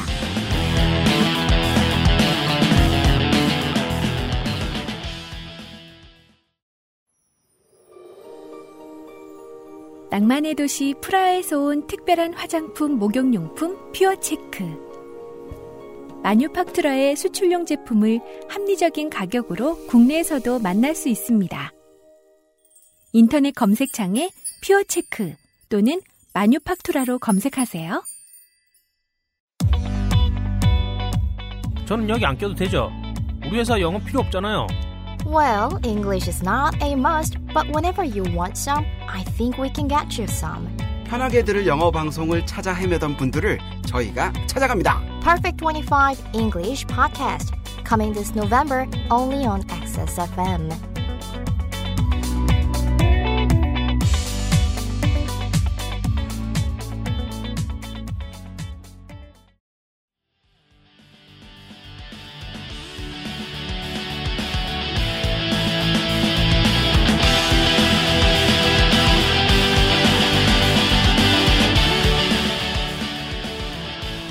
물론 여러분이 지금 이 방송을 들으시면서 예, 손희상 선생의 말씀을 100% 믿으실 수는 없습니다. 네, 그렇죠. 정확한 판단은 뭐 책과 여러 가지 의견들을 본인이 직접 읽어보셔야지만 내릴 수 있는 거겠죠. 왜냐면 또 손희상 선생이 또 정확한 판단을 그다지 좋아하는 분이 아니에요. 이게, 무슨 소리야? 그- 그런 관계로 네. 100% 신뢰할 수는 없다. 라고 하더라도 말이에요. 어, 만약에 이제 지금까지의 이야기 에서 뭐, 의도적인 곡해가 없거나 적었다면, 독립기념관, 아산에 있지요? 네. 독립기념관에서 볼 수 있는 전시물들도 일제시대의 피해자들을 괴롭히는 의미로 사용되는 아주 나쁜 컨텐츠들로 검찰 혹은 여론이 해석할 수 있을 것 같습니다. 음, 네. 아기 를 가졌다고 해석할 수 있는 거죠. 기소 자체에. 광의로 해석하면요. 일제시대에 생겼던 나쁜 일들에 대한 학술적으로 치밀하게 접근한 해석은 모두 일본에 도움을 주는 것. 이것은 분석행위의 논리죠. 음. 근데 섣불리 판단 내리기 좀 위험하다는 생각이 드는 것이 네. 만약에 정말로 그렇게 판단하기 쉬운 우리가 판단하기 쉬운 논란이었다면은 지식 사회가 맞붙을 일은 없잖아요. 지식사회가 그냥 한쪽 편만 들면 되지. 그렇죠. 이렇게 정말 우리가 생각하는 것처럼 판단하기 쉬운 거였다면. 네. 아, 여기서 할수 있습니다. 음. 지식사회는요, 지혜로운 사람들이 모인 사회가 아니에요. 어, 이 사건 같은 경우는 어, 되게 특이한 지점이 있는데 그 양쪽의 주장이 모두 다 진보적이에요. 그러니까 맞습니다. 예. 이 책에 기소를 반대하는 의견 같은 경우는 이게 그렇게 막 무슨 문제될 것이 없지 않느냐라고 하는 입장인 반면에 또 한쪽에서는 이 기소를 처음에 제기했던 소를 제기했던 분들이 실제로 위안부 피해자 할머니들이었었거든요. 네. 그래서 그분들이 실제로 마음에 상처를 입었을 수 있지 않느냐. 싫으시다면 네. 그 내용의 진실성과는 그렇게 큰 상관이 없이 어쨌든 그 표현으로 인해서 상처를 입혔다면은 저자가 사과를 해야 한다. 크게 보자면 그런 두 입장인 것 같아요. 그럼 학문의 윤리가 아니고 문학의 윤리인가요? 그래서 참 되게 판단하기 애매한 거죠. 그래서 이제 반대쪽에서는 다시 한번 카운터로 그런 주장을 하죠. 누군가가 할머니들을 속인 것 같다. 음. 피해자분들을. 네. 하지만 그렇게 속단하긴 또 힘든 것이기도 하고요. 맞습니다. 네. 좀더 들어봅시다. 네. 어, 우리는 지금까지 어, 제국의 위안부라는 책 한 권이 재판에 넘겨진 과정과 아, 말고, 말고, 말고, 말고, 말고. 다른 말투로 하겠습니다. 어, 우리는 지금까지 그 누구예요? 아범. 모르겠어요. 아, 도울 도울을 따라 했는데 실패했네요. 우리는 지금 그렇죠, 그렇게 해야죠. 제국의 위안부 지랄을 하고 네. 폐잔병 새끼들이 네. 아, 우리는 지금까지 어, 제국의 위안부라는 책 한 권이 재판에 넘겨진 과정과 이 책의 내용을 살펴보았습니다. 네. 이 책이 원래 일본어로 쓰이고 다시 한국어로 번역되었다는 사실을 알아두어야겠습니다. 이 책은 위안부가 자발적이었다고 주장하는 일본의 우익들을 향하여 설령 그렇게 보이는 부분이 있더라도 그것이 일제가 저지른 만행이라고 말하기 위해 쓰인 책이죠. 그런데 여기서 우리를 조금 불편하게 하는 지점이 있죠. 네. 이 책은 위안부는 자발적이지 않았다라고 말하는 대신. 위안부가 자발적이었어도 그들의 고통을 부정할 수는 없다라고 말하고 있습니다. 위안부가 자발적이었어도 그들의 고통을 부정할 수는 없다. 이 문장은 네. 위안부는 자발적이었다 라는 사실을 상정하고 있지는 않은데요. 전혀요. 네, 그렇지만 그렇게 어, 읽힐 수 있는 여지는 있죠. 문법적으로 해석했을 때 네. 땡땡이 자발적이었어도 라는 말은 땡땡이 100% 자발적이었다는 말이 아니죠. 그럼요.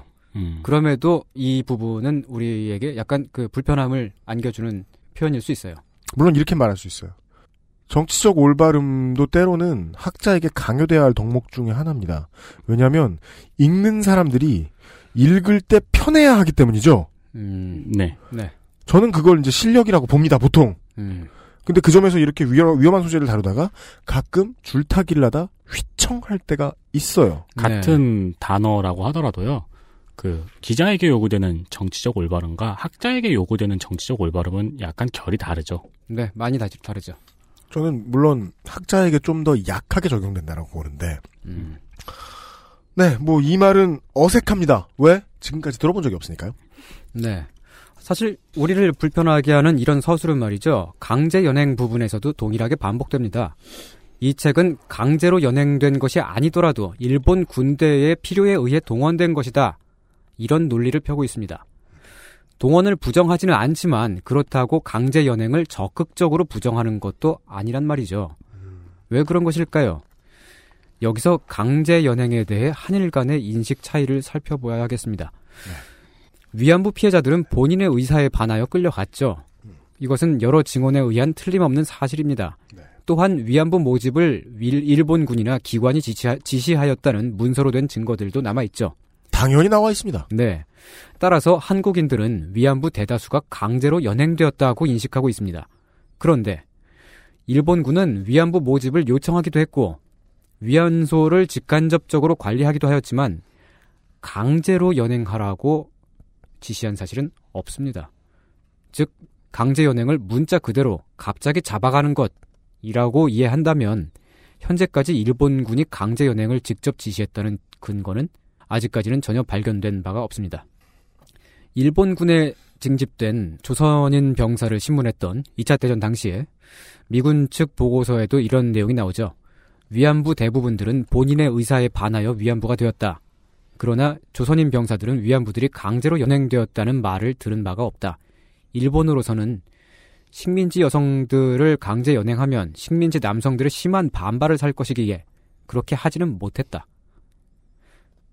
즉 실제로 강제로 연행했다고 하는 것이 강제로 동원하긴 하였지만 문자 그대로 잡아갔다고 하는 근거는 아직까지는 없는 거죠. 그리하여 일본 우익 가운데에는 이것을 들어서 위안부 강제 연행을 부정을 하면서 거기서 더 나아가 강제로 연행된 것이 아니니 전쟁 범죄가 아니다라고 주장하는 이들이 있는 거죠. 이것은 헛소리입니다. 네, 그렇습니다. 그죠? 네, 그, 어, 앞으로 또 나옵니다만, 네. 하나의 존재를 더 상정하셔야 되겠습니다. 이렇게까지 칼날이 서슬퍼렇던 시절에요? 유능한 부역자들이 안 나왔을까요?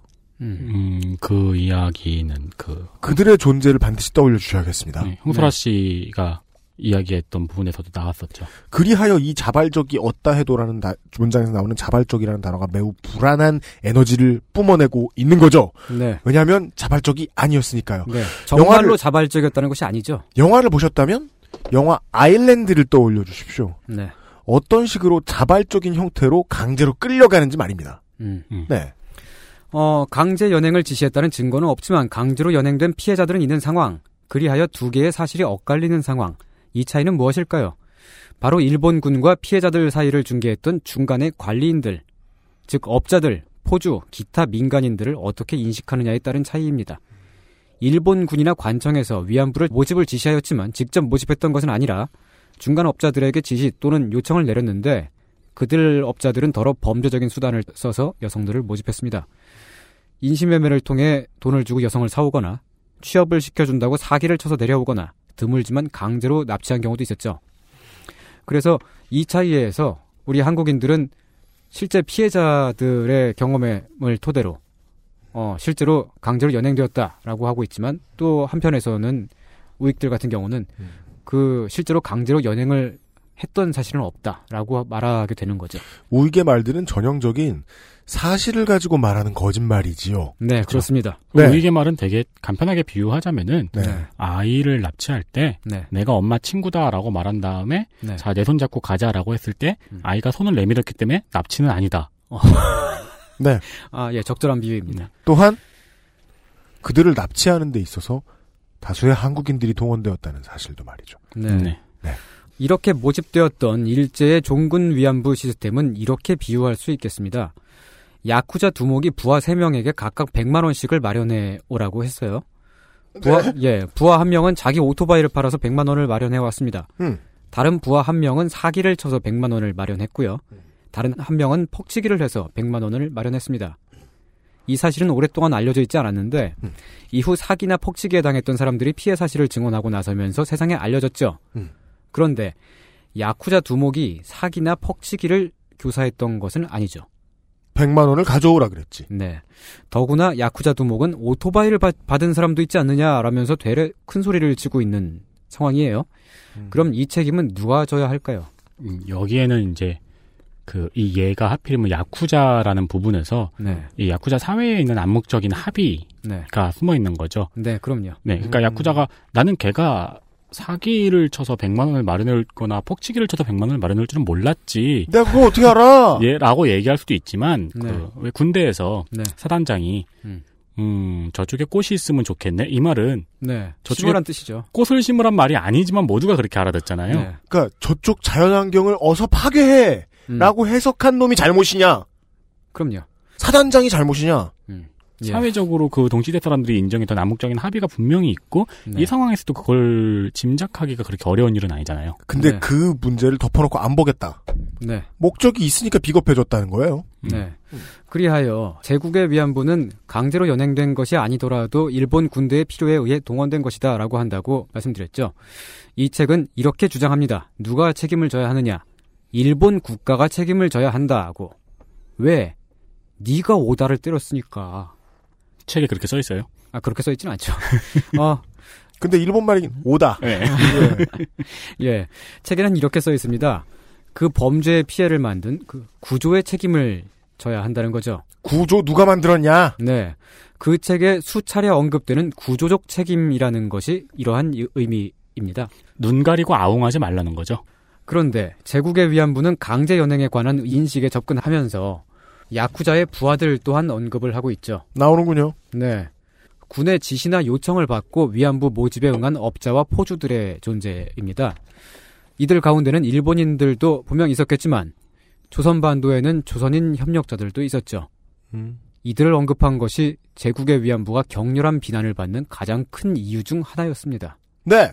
나무 위키러들이 부들부들 떨 얘기를 제가 대신해드리죠. 남자를 보호하느라 지금 이런 논란이 생긴 겁니다. 음. 지난 2년, 2년여 동안. 고맙지 않으세요? 제가 이렇게 막 나가지고 대신. 아, 어떻게 받아야 될지 모르겠어요. 그죠. 네. 몸을 사리세요. 네. 네. 어, 지난 2년여 동안 이 책에 쏟아졌던 가장 흔한 비판은 말이죠. 조선인 업자들의 죄를 부각시킴으로써 일제의 책임을 면죄하려 하려 했다 라는 것이었어요. 이렇게 부들부들할 놈은 누굽니까? 음. 조선인 업자들의 편을 들고 싶은 사람이에요. 어, 그런가? 제- 내가 말했어, 내가. 예, 예, 예. 어, 예. 네.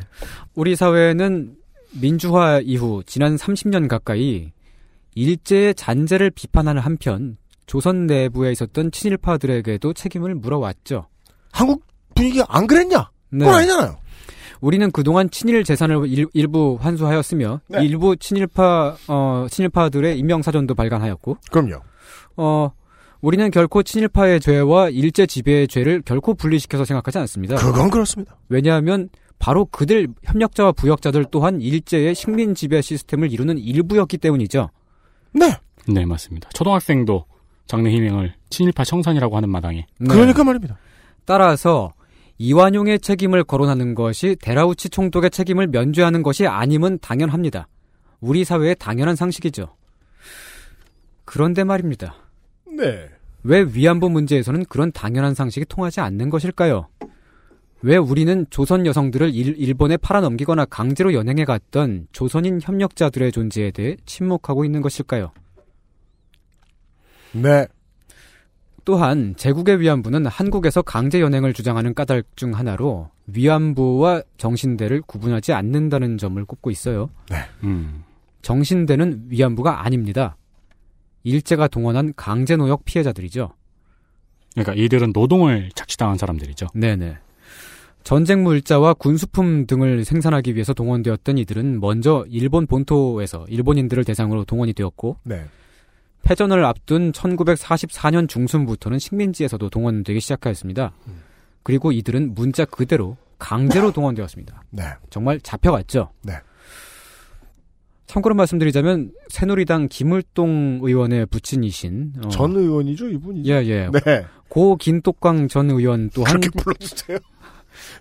아, 안 되나? 아니요. 예. 고인 맘대로 하세요. 네. 어, 고인은 다 손희상 선생 거예요. 예, 그분 또한 정신대원이었습니다. 네. 어, 그, 김두한 전 의원도 그 반도, 어, 의용 정신대의 창설부터 관여를 해서 조선 정신대 부대장을 지냈는데, 당시로서는 전쟁터에 끌려가거나 아니면 강제노역에 동원되거나 둘 중 하나였기 때문에 어쩔 수 없었던 측면도 있을 것 같아요. 네. 어, 이러한 정신대 피해자의 총 규모는 20만 명에 달한다고 하는데요. 그중 일부는 조선인이었고요, 물론.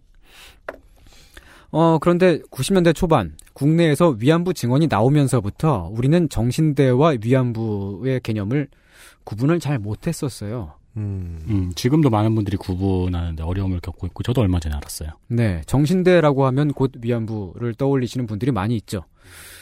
그리하여 강제로 끌려갔던 정신대 피해자들의 증언을 곧 위안부 강제 연행의 증거라고 생각을 했고 아, 이런 오류의 무서움 때문에 구분을 해뒀어야 되는 거군요. 네.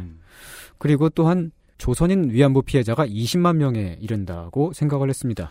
근데 요걸 오해를 해놓으면 일본 우익과의 말싸움에서 지잖아요. 네. 음, 그렇죠. 그래서 그런 오류를 어, 바로잡으려고 했던 것이 제국의 위안부가 비난을 받는 이유 중에 또 하나예요. 이런 오류를 바로 잡으면 피해 규모가 줄어드니까. 비난을 받는 것이 이런 거죠. 그런 오류를 지적하는 것 자체가 일본 우익들이 하는 것 아니냐.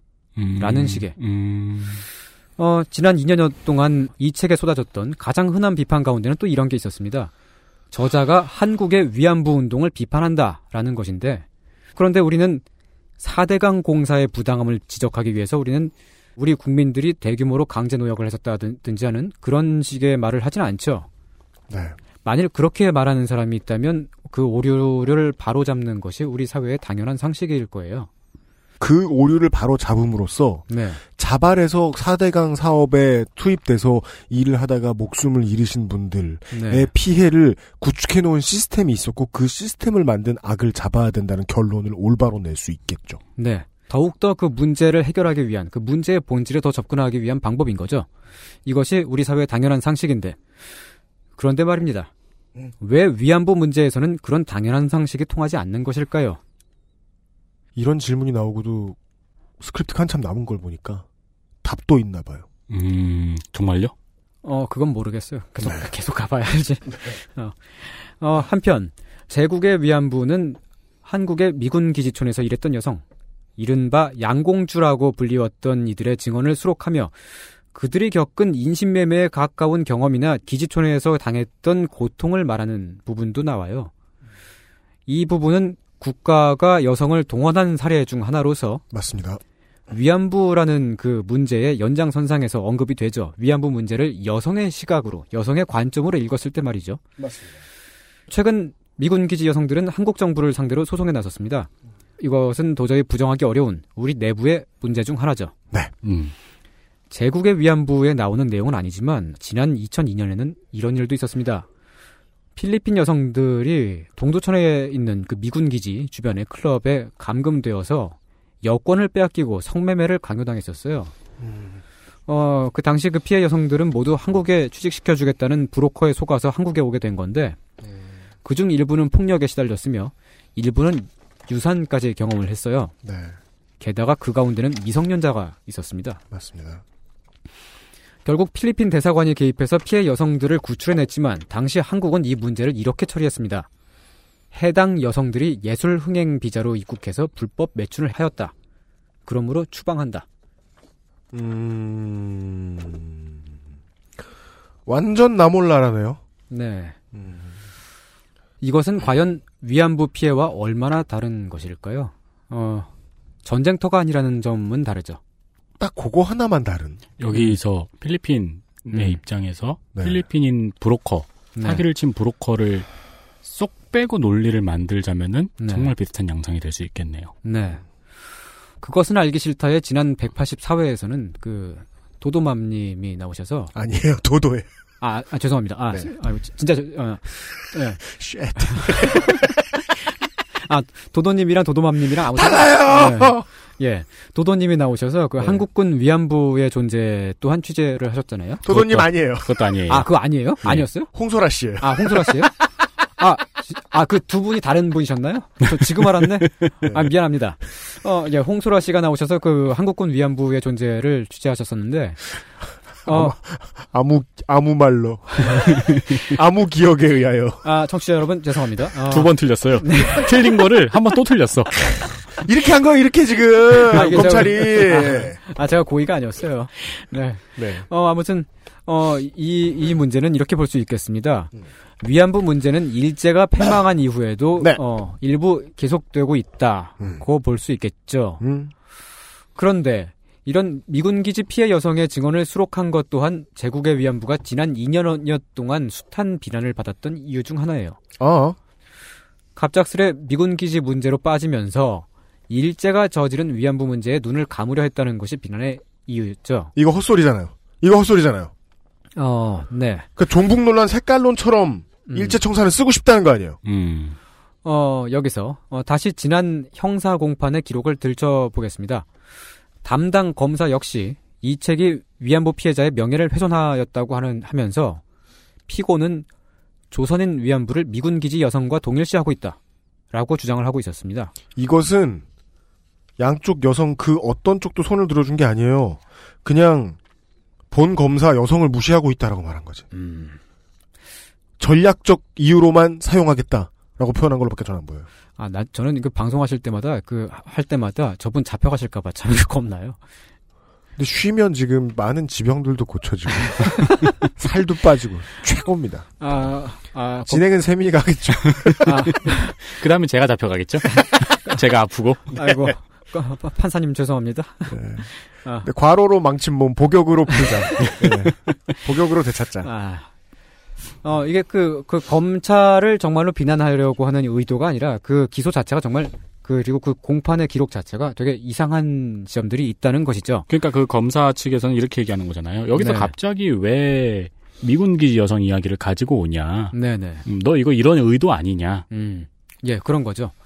그런데 우리 사회는 민주화가 된 이후 지난 오랫동안 어, 일제의 잔재를 없애기 위해 노력해왔죠. 아까 말씀드렸듯이 조선 총독부 관저를 파괴했고 일상 언어에 남아있던 일본어들을 없애왔으며 최근까지도 남아있었던 일제시대의 폐악들을 근절시켰습니다.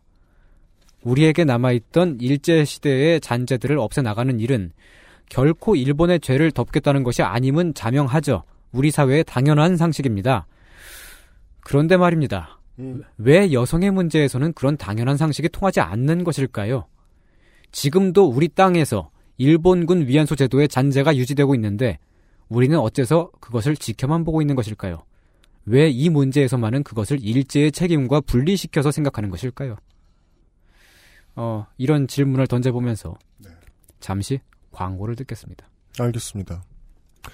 일제 책임과 붙여서 이성적으로 생각을 했더니 우리의 잘못이 너무 많이 튀어나오는 게 마음에 안 들었던 거겠죠? 디테일하게 보면은 네. 이런 이런 이런 이런 과정을 통해서 네. 일제의 책임을 물어야 되는데 그 과정을 통할 필요가 뭐가 있냐? 무조건 잘못한 거 아니냐? 하는 논리가 아닐까도 생각이 듭니다. 그런 손님 보통 진상이죠. 음, 그렇죠. 아, 그렇게, 아, 예. 진상이라고 하죠. 아, 달리 표현할 방법이 없네요. 알겠습니다. 근데 제가 그, 꼭그 검사분을 향해서 말씀드리는 건 당연히 아니고요. 아, 저도 아닙니다. 예. 그런 사람이 우리는 있다고요. 절대로 그렇게 말하는 게 아니에요. 단어 사용을 잘 하셔야 됩니다. 좀. 광고를 진상해 드리겠습니다. XSFM입니다.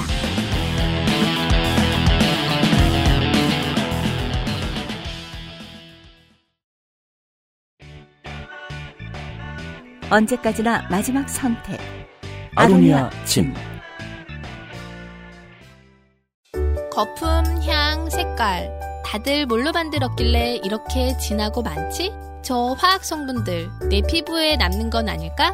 시간만 많으면 코코넛 오일로 내가 샴푸를 만들겠지만 난 바쁘니까 빅그린 약산성 헤어 케어 시스템 Big Green 설페이트 프리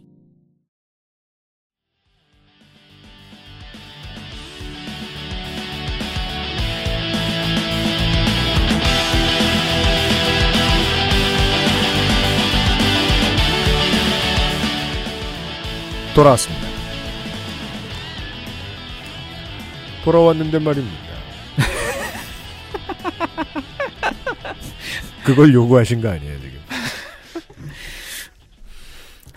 네. 어, 지금까지 우리는 지난 2년 동안 숱한 논란의 대상이 되었고 지금도 논란이 계속되고 있는 책 한 권의 내용을 살펴보았습니다.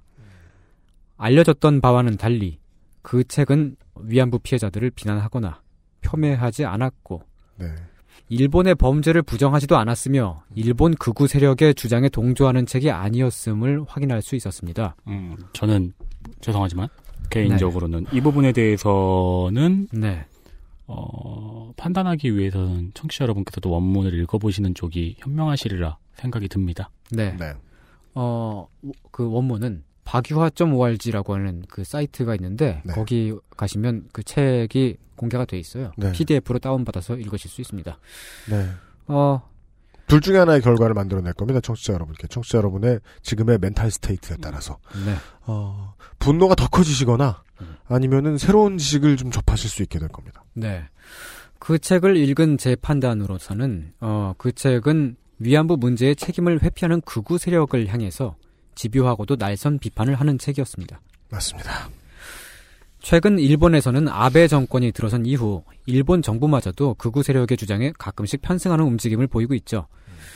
강제 연행은 없었다고 말하면서 과거 한국에 표명했던 사과를 취소하려고 했던 적도 있었어요. 네. 비록 아베 총리는 며칠 만에 자신의 실언을 다시 사과하기는 했지만 어, 이런 움직임 자체가 매우 우려스러운 일이라고 할 수 있겠습니다. 제국의 위안부에 나온 한 대목을 말씀드리겠습니다. 위안부 문제를 부정하는 것은 조선이 받았던 고통에 대해 고통을 당한 당신한테 잘못이 있다고 가해자가 말하는 일이기도 하다. 맞습니다. 그런데 한편으로는 또한 어, 이런 생각도 해봐야 돼요. 우리가 일본을 인식하는 것 역시 어, 조금은 엇나가 있었던 것은 아닌가. 강제 연행과 강제 동원은 다르죠. 일본 정부는 고노다마 이후 지금까지 위안부 문제의 책임을 부정하거나 강제 동원 자체를 부정한 적은 없었습니다. 1991년 첫 위안부 증언이 국내에서 나온 이래로 일본 정부는 93년 위안부 강제 동원을 인정하고 공식적으로 사죄한 바 있죠.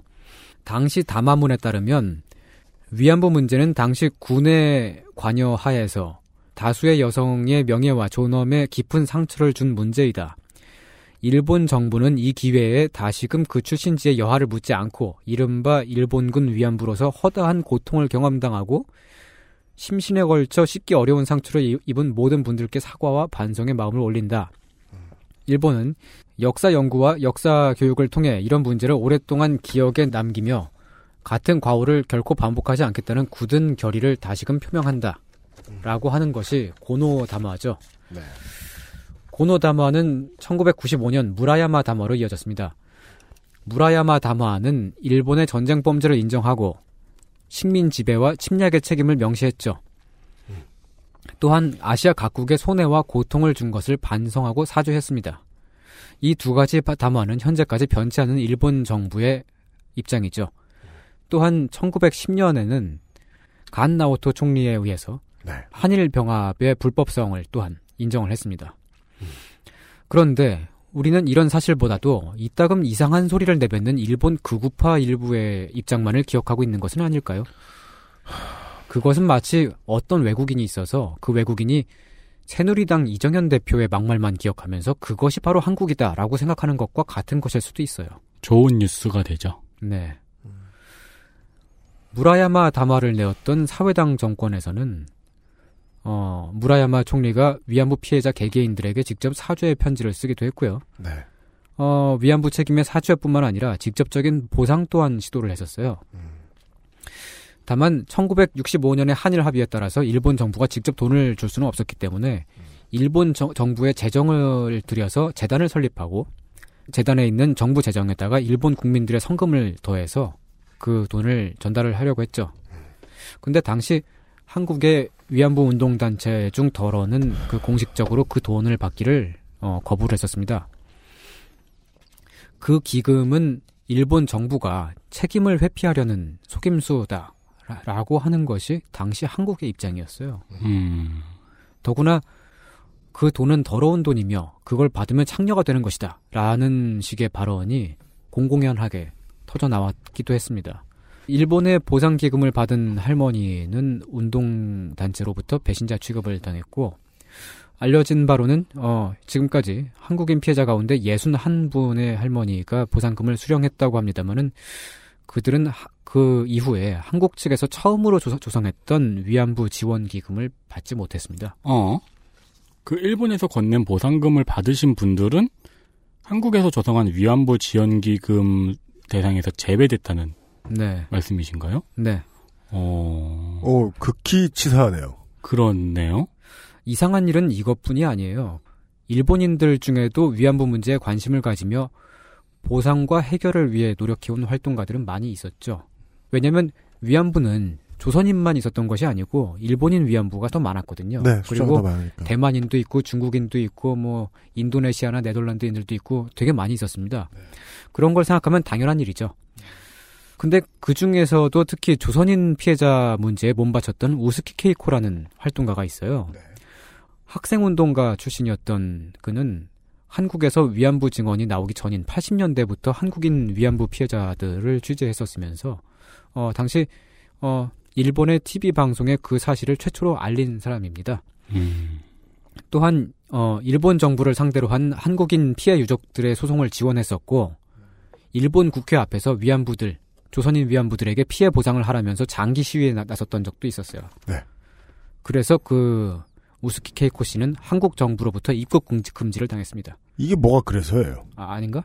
어, 어쨌든 간에. 다시, 다시. 아, 예, 예. 다른 이유가 있었던 건 아닌가요? 어, 그, 근데 이유는 잘 모르겠어요. 그냥 어쨌든 사- 확실한 것은 그래요. 아니, 한국- 무슨 한국 병역 거부를 했다고 못 들어온 건 아닐 거 아니에요. 네, 뭐. 그 한국의 법무부를 통해서 한국으로의 입국이 금지가 되었었죠. 아니, 일본인으로서 한국인 위안부 문제를 최초로 취재하고 일본 정부의 배상까지 책임지라고까지 요구했던 사람이 한국에 못 들어오게 됐다? 네. 일본인이 위안부 문제, 국내의 위안부 문제에 관여하는 것 자체가 싫었던 것일 수도 있겠죠. 어, 이런 일들을 보면 말이죠. 지난 20여 년을 돌이켜 봤을 때, 과연 우리가 원했던 것은 위안부 문제의 해결이었을까? 아니면 끊임없이 비난을 퍼부을 수 있는 대상, 즉, 사죄와 반성을 하지 않고 버티는 적대의 대- 대상이 필요했던 것은 아닐까요? 음. 제국의 위안부가 형사 재판에 선 까닭이 거기에 있을지도 모릅니다. 어, 우리는 그 책에 대한 분노가 일제의 범죄에 대한 분노에서 비롯된 것이며 그 근저에는 피해자와 약자에 대한 공감이 있다는 사실을 결코 의심하지 않습니다. 왜냐하면 그 소송을 시작한 주체가 바로 피해 당사자들이기 때문이죠. 그러나 피해자 할머니들의 목소리가 단일하지는 않으며 소송에 참여하지 않은 할머니들이 더 많다는 사실도 일단은 유념해 두어야겠습니다. 분명히 그 책의 일부, 어떤 부분, 어떤 표현은 어떠한 이유에서든 저자의 의도와는 상관없이 당사자에게는 마음의 상처를 주었을지도 모릅니다. 그러나 그 책에 나오는 불쾌한 주장들은 저자 본인의 주장이 아니라 일본 우익의 주장이었으며 그 책은 오히려 그러한 주장들을 반박하는 책이, 책이었습니다. 따라서 우리는 피해자 할머니들의 마음을 고려하는 한편 이러한 측면 또한 이해해야 하겠죠. 만일 일본 우익을 비판하기 위해 그들의 주장을 인용한 것이 일본 우익에 동조하는 것이 된다면 우리는 앞으로 어떤 말도 할 수 없을지도 몰라요. 어떠한 일본 우익도 비판할 수 없게 되겠죠. 네. 왜냐 축구 시합에서 일본을 이기겠다고 난리치는 것만 가능해지겠죠. 네. 이런 것은 이 논리를 따져보자면 이렇게 되는 거예요. 서울을 불바다로 만들겠다고 하는 북한을 비판하면 종북이 돼버리고 우병우 수석의 사퇴 요구는 국기문란이라고 하는 그 청와대를 비판하면 친박이 돼버리는 상황인 거죠. 네. 제국의 위안부 기소에 대해서 학문의 자유나 표현의 자유가 재판정에 섰다는 말이 나오기도 합니다. 그것은 아무 말이나 해도 되는 자유를 뜻하는 것이 당연히 아니고 최소한의 타당한 말을 해도 되는 자유를 뜻하는 것은 아니었을까. 지금까지 거상이었습니다. 여기까지였습니다. 네. 음, 나올 얘기가 다 나와서요. 네. 이렇게 하자고요. 싸움의 기술 중에서요. 네. 그 우리가 이제 서로 counter attack을 막 하면서 결국은 양쪽이 다 납득할 수 있는 결론을 내기 위해서 우리는 논쟁을 벌여야 됩니다. 그렇지만 논쟁은 논리만 가지고 하는 것이 아닙니다. 감성도 동원을 해야 되죠. 네. 네. 어떠한 논쟁은 이성적으로 시작되지 않는 게 더 효과적일지도 모릅니다. 많은 경우에 그렇죠. 이 일이랑 관련이 있게 됐네요. 저는 없다고 생각했는데. 몇몇 이제 동구 유럽의 나라들과 한국이 지금 임신 중지 금지 관련된 법으로 인해서 어, 많은 여성들이 화가 나 있죠. 네. 사회가 화가 나 있죠. 네. 제가 아까 말씀드렸던 그 오늘 방송 들어갈 때 말씀드렸던 바르샤바의 그 집회 검은 월요일의 집회에 의해서 제가 봤던 가장 인상적인 피켓은 이런 내용이었습니다. 꺼져 미친 놈들아. 음. F 오프 fanatics. 그래서 미친놈일 수도 있고 광신도일 수도 있죠. 네. 뭐 교회나 뭐 성당에서 나온 사람들도 뭐라고 하는 걸 수도 있습니다만. 저는 그날 봤던 피켓들 중에 내 자궁은 나의 선택이라는 이제 가장 흔한 말 빼고는 가장 인상적이었던 표현이었어요. 이것이 지금 여성의 몸을 국가 혹은 남성의 입장대로 통제하려고 하는 사람들에게 네. 던질 수 있는 가장 이성적인 접근이다. 설득력 있는 접근이다. 왜? CR도 안 먹히는 중이니까. CR도 안 먹힐 때 힘을 보여주는 거죠. 그래서 옛날 선조들은 그렇게 전쟁을 많이 한 거고요. 서로 대화하는데 타협이 안 되다 보니까. 처음에 싸움이 안 되다가 싸움을 붙어 보려고 이런저런 나쁜 말들을 서로 던져요. 그러다 보면 해결을 원하죠? 그러면 나쁜 말들에 서로 익숙해지죠? 그다음부터는 해결을 하자라는 대화의 물꼬가 트기 시작합니다. 이성적인 이야기들, 학자들이 끼어들고요. 정치인들이 서로 만나서 악수라도 한 번 더 하기도 있고요. 팔레스타인에서 만나든, 영국과 독일이 만나든, 소련과 미국이 만나든, 만나서 악수라도 한 번 하고, 그 다음에 물밑으로 정치적인 거래를 하고, 학자들은 학자들대로 이런 식으로 개선할 수 있을 것이다. 네. 이런 문제들 막 논의해요. 네. 처음에 욕을 하고 싸우고 총칼 한번 들이대 보는 이유는 그 다음 해결을 좀 하려고요. 네. 근데 그게 아니고 처음에 나왔던 수준 동물 종류라고 표현하죠. 저 동물 종류들을 어떻게 족칠까? 음. 놀리기만 하고 욕만 하고 네. 투 채널에서 하는 거요. 재특회가 하는 거요. 그거 계속하는 사람들은 벌써 여러 번 말씀드리겠네요. 싸움을 좋아하는 사람들은 승리를 향하지 않습니다. 내일도 할 수 있는 지속되는 싸움을 원합니다. 네. 제가 CBS 가면요. 우리 변상욱 대기자 의 소신 중에 이런 게 있어요. 시민단체가 더 많이 만들어지고, 네. 에, 시민단체에 대한 기부가 늘어야 된다. 근데 저는 이제 많은 시민들의 도움으로 인해서 살아가는 업계에 있잖아요. 네. 그래서 저는 의견이 반대인 거예요. 시민들의 돈을 모으기 위해서는 눈먼 호전적인 프로파간다가 필요하고, 네. 한번 돈이 모이면 계속 돈이 모여야 되기 때문에 좀 더 눈먼, 좀 더 앞밖에 못 보는 싸움용 소로 돌변한다는 겁니다. 음. 그러면 그들은 문제를 지적하기 위한 최초에 나타나야 하는 어떤 세력으로 나타났다가 문제 해결을 영원히 방해해요.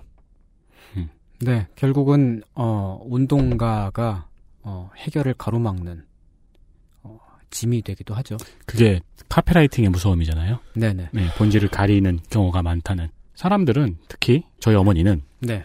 본인이 최초에 들은 사실을 맹신하는 경향이 있어요.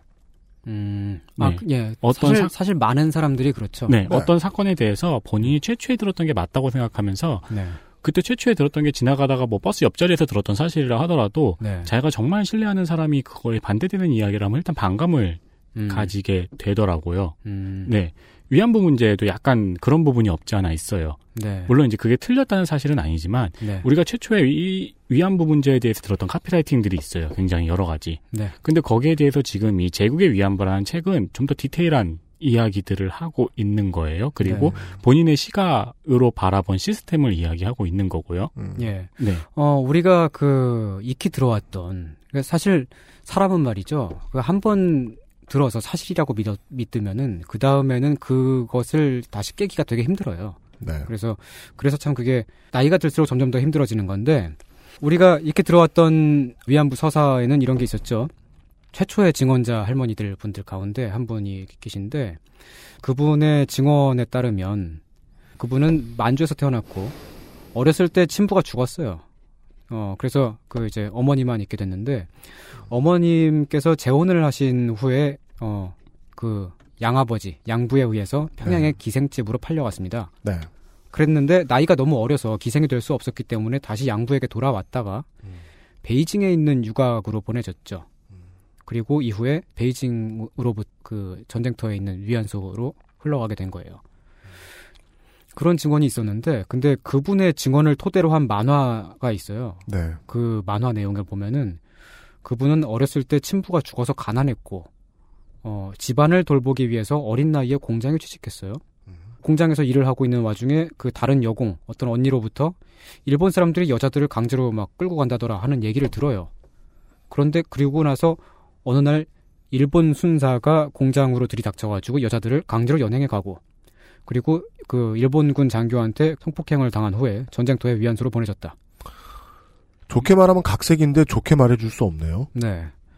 어, 사실은 그 만화, 만화를 보면 말이죠. 그 위안소에서 겪었던 일들은 상당 부분이 실제 증언과 일치해요. 그리고 그 위안소에서 겪었던 그 고통, 그것 자체가 일단은 강제연행 여부와 관계없이 일본군의 범죄를 드러내는 것이기도 하고, 그런데 위안부가 되는 그 과정은 상당히 허구라고 할 수 있겠잖아요. 여기서는 그런 문제를 지적할 수가 있겠네요. 네. 유곽을 공장으로 둔갑시켰잖아요. 네네.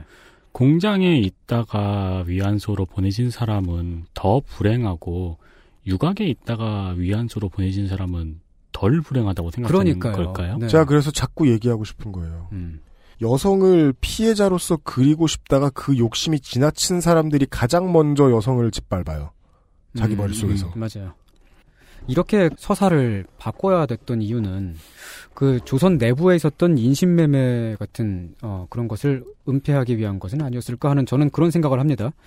그들이 어. 최초에 그런 걸 의도하지 않았다고 해도 모든 결과가 다 지금 거기에 복속하고 있잖아요. 조선인의 인신매매, 네. 조선인의 납치, 이걸 음. 다 숨겨주고 있잖아요, 결국은. 네.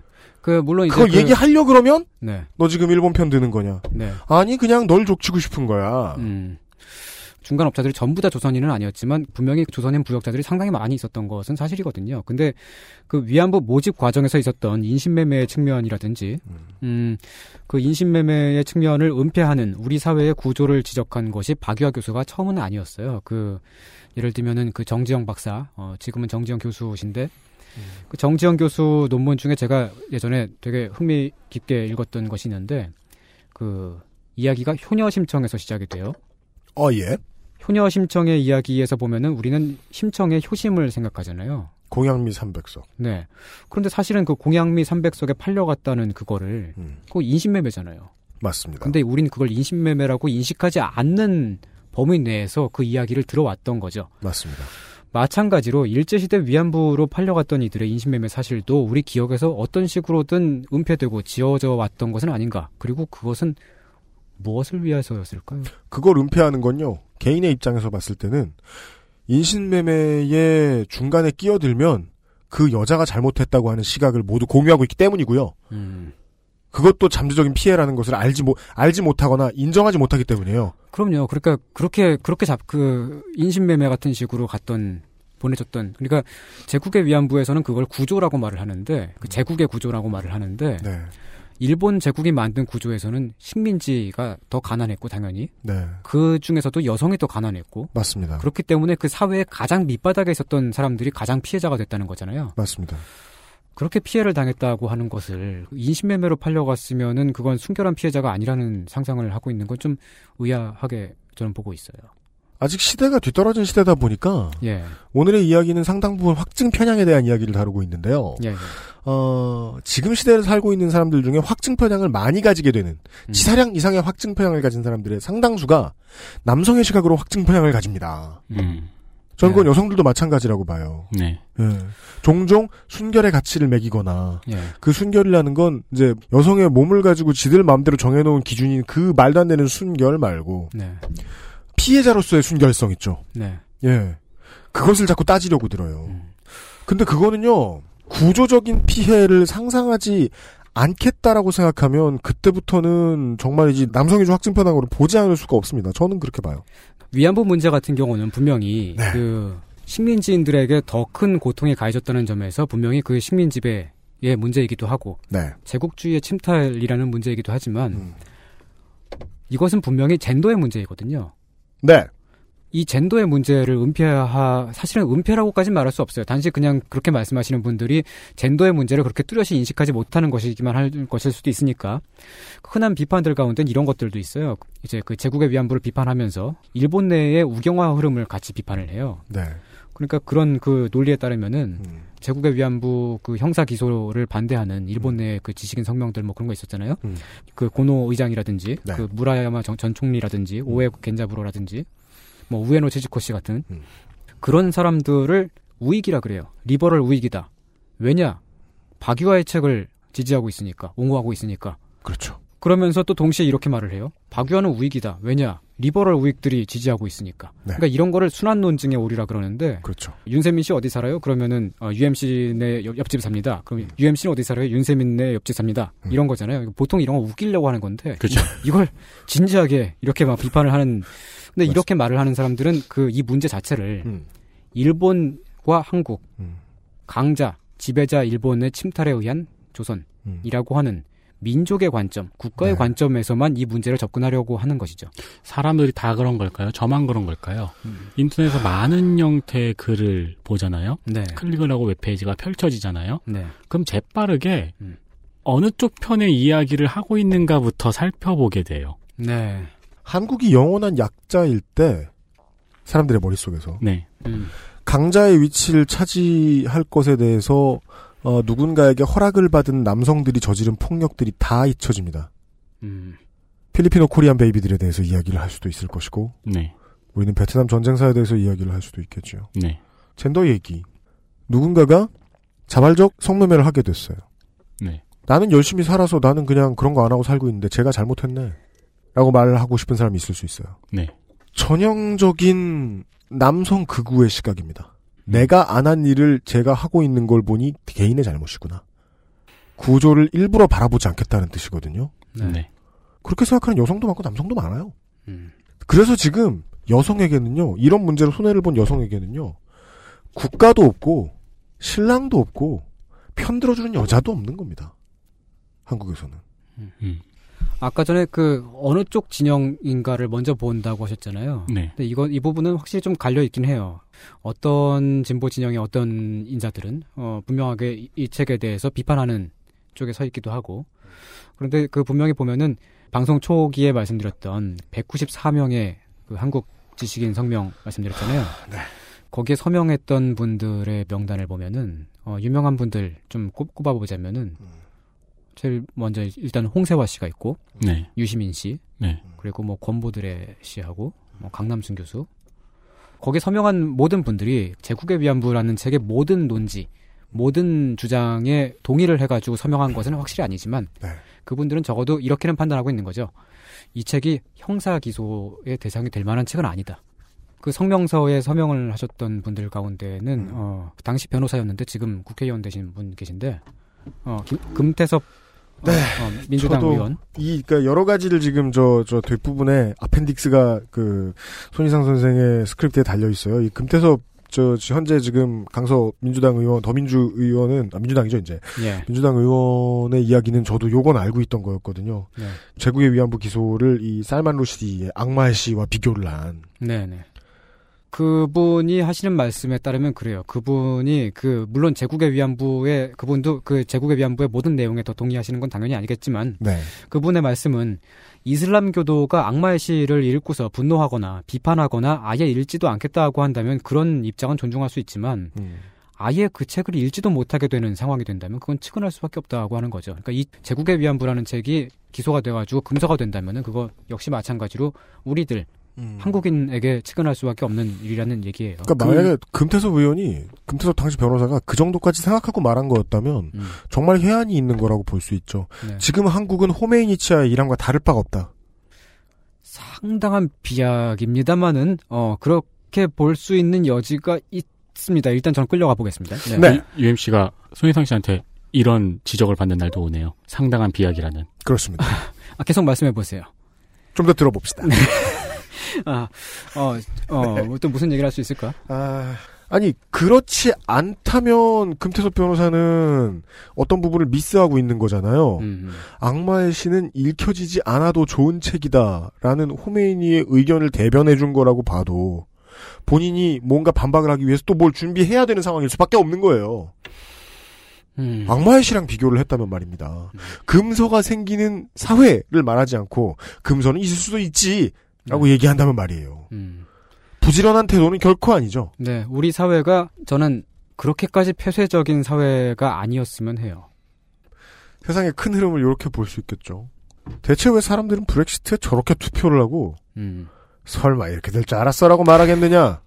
대체 왜 선진국인 한국에 어, 이런 대통령이 두 명이나 연달아 뽑혔냐? 독재자의 후예가 뽑혔느냐? 혹은 뭐 금방 알 수 있겠죠. 11월 8일입니다. 이제 3주 남았습니까? 음. 도널드 트럼프가 됐다고 쳐봅시다. 어디. 네. 사람들을 많이 불안해하고 있죠. 세계에서 의회 민주주의 가장 오래 한 나라가 대통령제 가장 오래 한 나라가 왜 저런 결과를 맞이했을까? 그 카피가 너무 웃긴 것 같아요. 브렉시트 같은 결과. 제가 한 작년 정도에 예. 우리 이제 민주당의 역사와 오늘에 대해 좀 털어볼 기획을 좀 하면 어떨까 했다가 너무 힘들 것 같다. 음. 손이 너무 많이 갈 것 같다. 그런 반대를 들어서 그냥 중간에 중도에 적극 포기했는데 제가 가장 많이 이제 궁금했던 점은 그거였거든요. 상대편 진영에서 약간 이제 중도 좌파 정도의 진영에서 네. 정권을 오래 맡겨놨는데 음. 그들도 결국은 기업과 결탁하고 기업의 뜻대로 정치를 하더라. 기업의 뜻대로 정치를 했을 때 지금까지의 결과는 전 세계가 동일하거든요. 일반 대중이 무식해져요. 음, 네. 일반 대중이 예전보다 맥락을 파악하는 능력이 표준에서 많이 멀어지게 되고 좀 더 별것도 아닌 일에 화를 잘 내게 돼요. 맞습니다. 프레임과 동떨어진 채 결과만 받아들이게 되죠. 그냥 자꾸 혈만 찔러요. 현대 자본주의는. 네. 웃어, 웃어, 웃어. 음. 화내, 화내, 화내. 음. 자동 반사처럼 나오게 되는 거예요. 예. 사람들을 이렇게 무식하게 방치해 놓은 거예요. 지금까지의 진보 정치가. 음. 그랬으면 상또라이가 우리 윗자리에 앉아도 책임을 우리 스스로한테 물을 수 있다는 거죠. 어, 청취자 여러분 잘 들으셔야 됩니다. 이것은 대중이 무식하다고 하는 말이 아니고 네. 어, 그렇게 되도록 만든 무엇인가가 있다? 는 뜻이죠. 위안부 문제 해결은 물론 일본의 사죄가 필요하고 그들의 철저한 반성이 필요하고 피해자 개개인들에게 역시 그에 상응하는 보상과 그에 상응하는 위로가 반드시 수반되어야 할 겁니다. 저는 위안부 문제에 대해서 예. 늘 결론은 같은 것 같아요. 아직 음. 피해자가 네. 살아 계시다. 네. 그런데 해결이라고 한다면 우리가 거기서 더 나아가서 그 위안부라고 하는 그 제도를 만들었던 어떤 구조가 여성들 가장 아래쪽에 있는 사회 구조의 가장 아래쪽에 있는 여성들이 가장 많은 피해를 보게끔 해야 했던 그런 구조가 지금까지도 일부 남아 있다면 그것을 없애나가는 것도 위안부 문제의 해결이 아니겠는가? 6, 70년째 단 하나만 도마 위에 올려놓고 있다는 거예요. 음.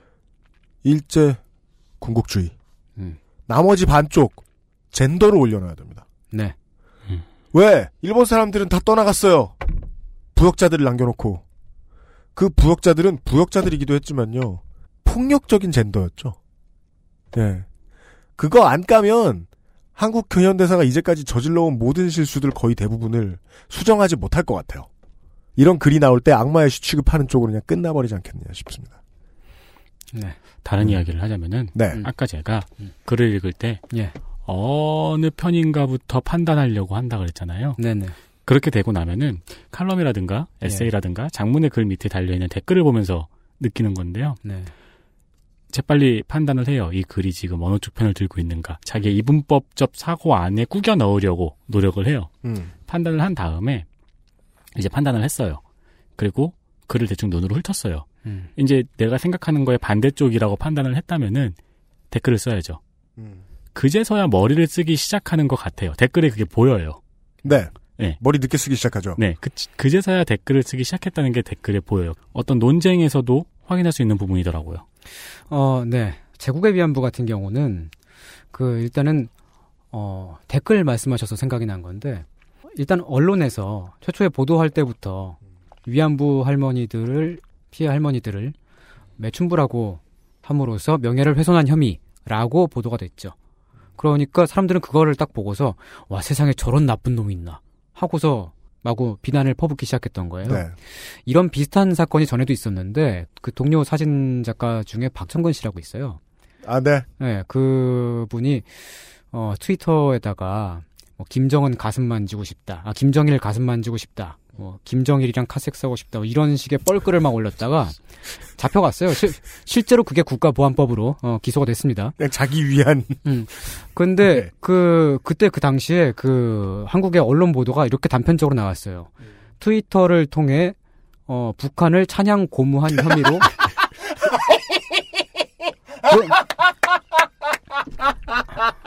김정일에 대해 성욕을 느끼는 것은 북한에 대한 찬양 고무인가요? 아, 그러니까 그 결국은 그러니까 몇 년 동안에 오랜 기간의 그 재판 과정을 아니지, 그건 거쳐서 패티시지. 네.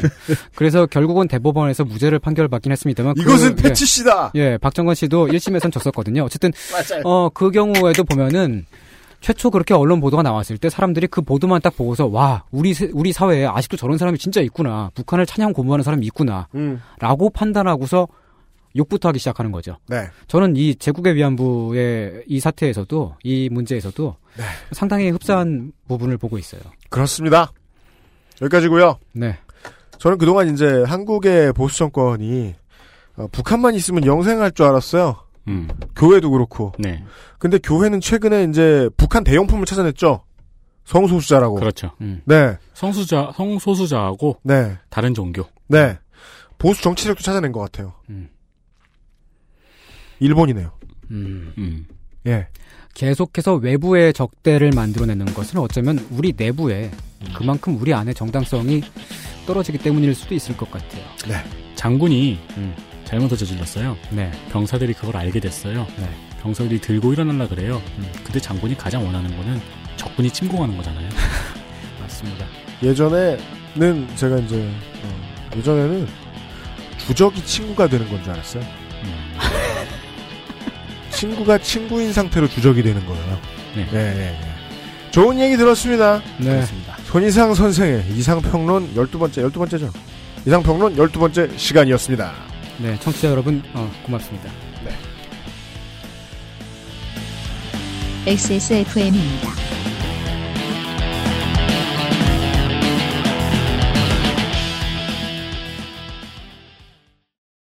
기억력 때문에 고민이신가요? 식약처로부터 기억력 개선에 도움을 줄 수 있다는 기능성을 인정받은 공심보감을 섭취하세요. 당신의 기억력 개선에 도움을 줄 수 있습니다. 공심보감과 함께라면 삶의 질이 달라집니다. 아이들이 먼저 알고 좋아하는 안심 먹거리. 프리미엄 safe food 아임닭. 그 원고 뒷부분에 네. 이 부분을 해도 되고 안 해도 됨라는 식으로 네, 그렇게 써 있어요. 두 페이지 분량을 이제 항목별로 12개 항목별로 놓으셨거든요. 네. 야금야금 거의 다 하셨어요. 그렇습니다. 아, 이렇게 대충 털어보고 그냥 편집할 때 자르고 뭐 그러는 거죠, 뭐. 그, 저, 최초에 이제, 이번 주에, 오늘도 그렇고 내일도 그렇고 들으실 이야기의 주제가 좀 많이 많이 닮았어요. 네.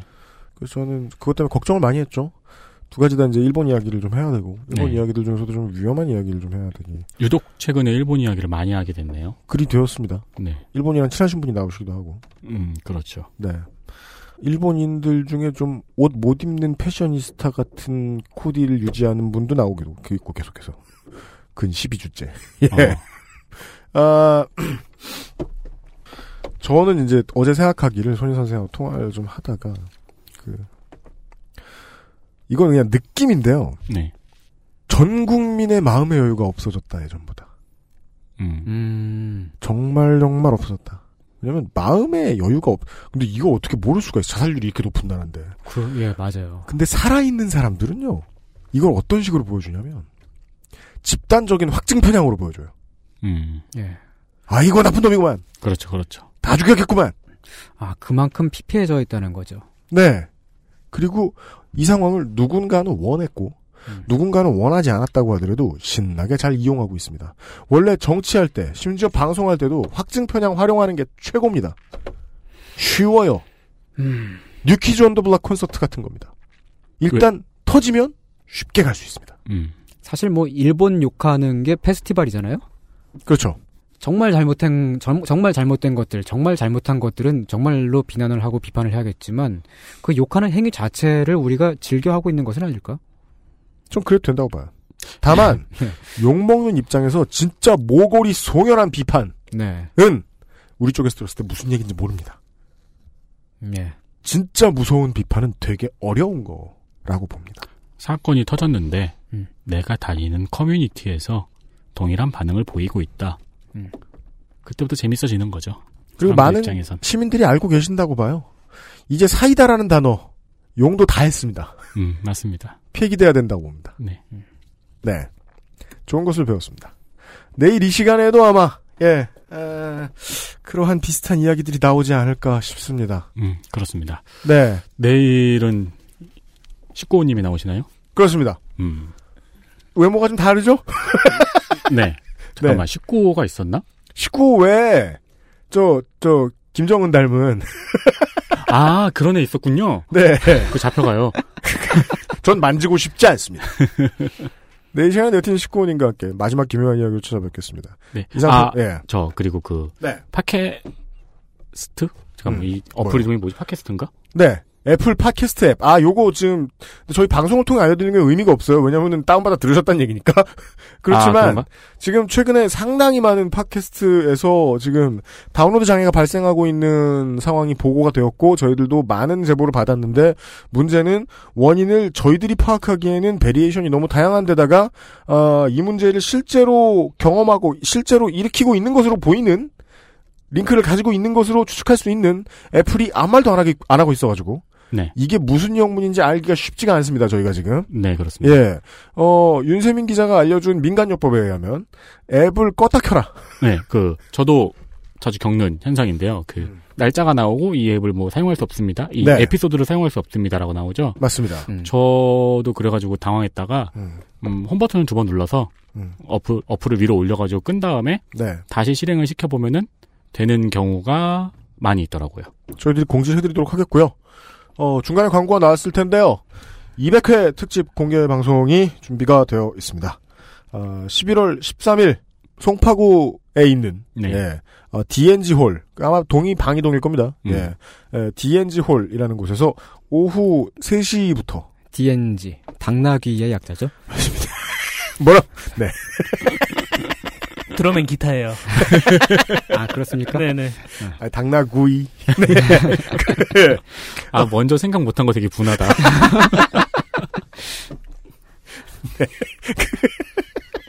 저 DNG 홀에서 홀이 됐잖아요 지금. 이런 망할. 자, DNG 홀입니다. 서울시 송파구 오금로 195번지 DNG 홀에서 11월 13일 오후 3시에 그것은 알기 싫다 200회 특집 공개 방송 아, 그알싫 by 요파 씨가 진행이 됩니다. 네, 그렇습니다. 네. 아, 그래서 사연을 받습니다.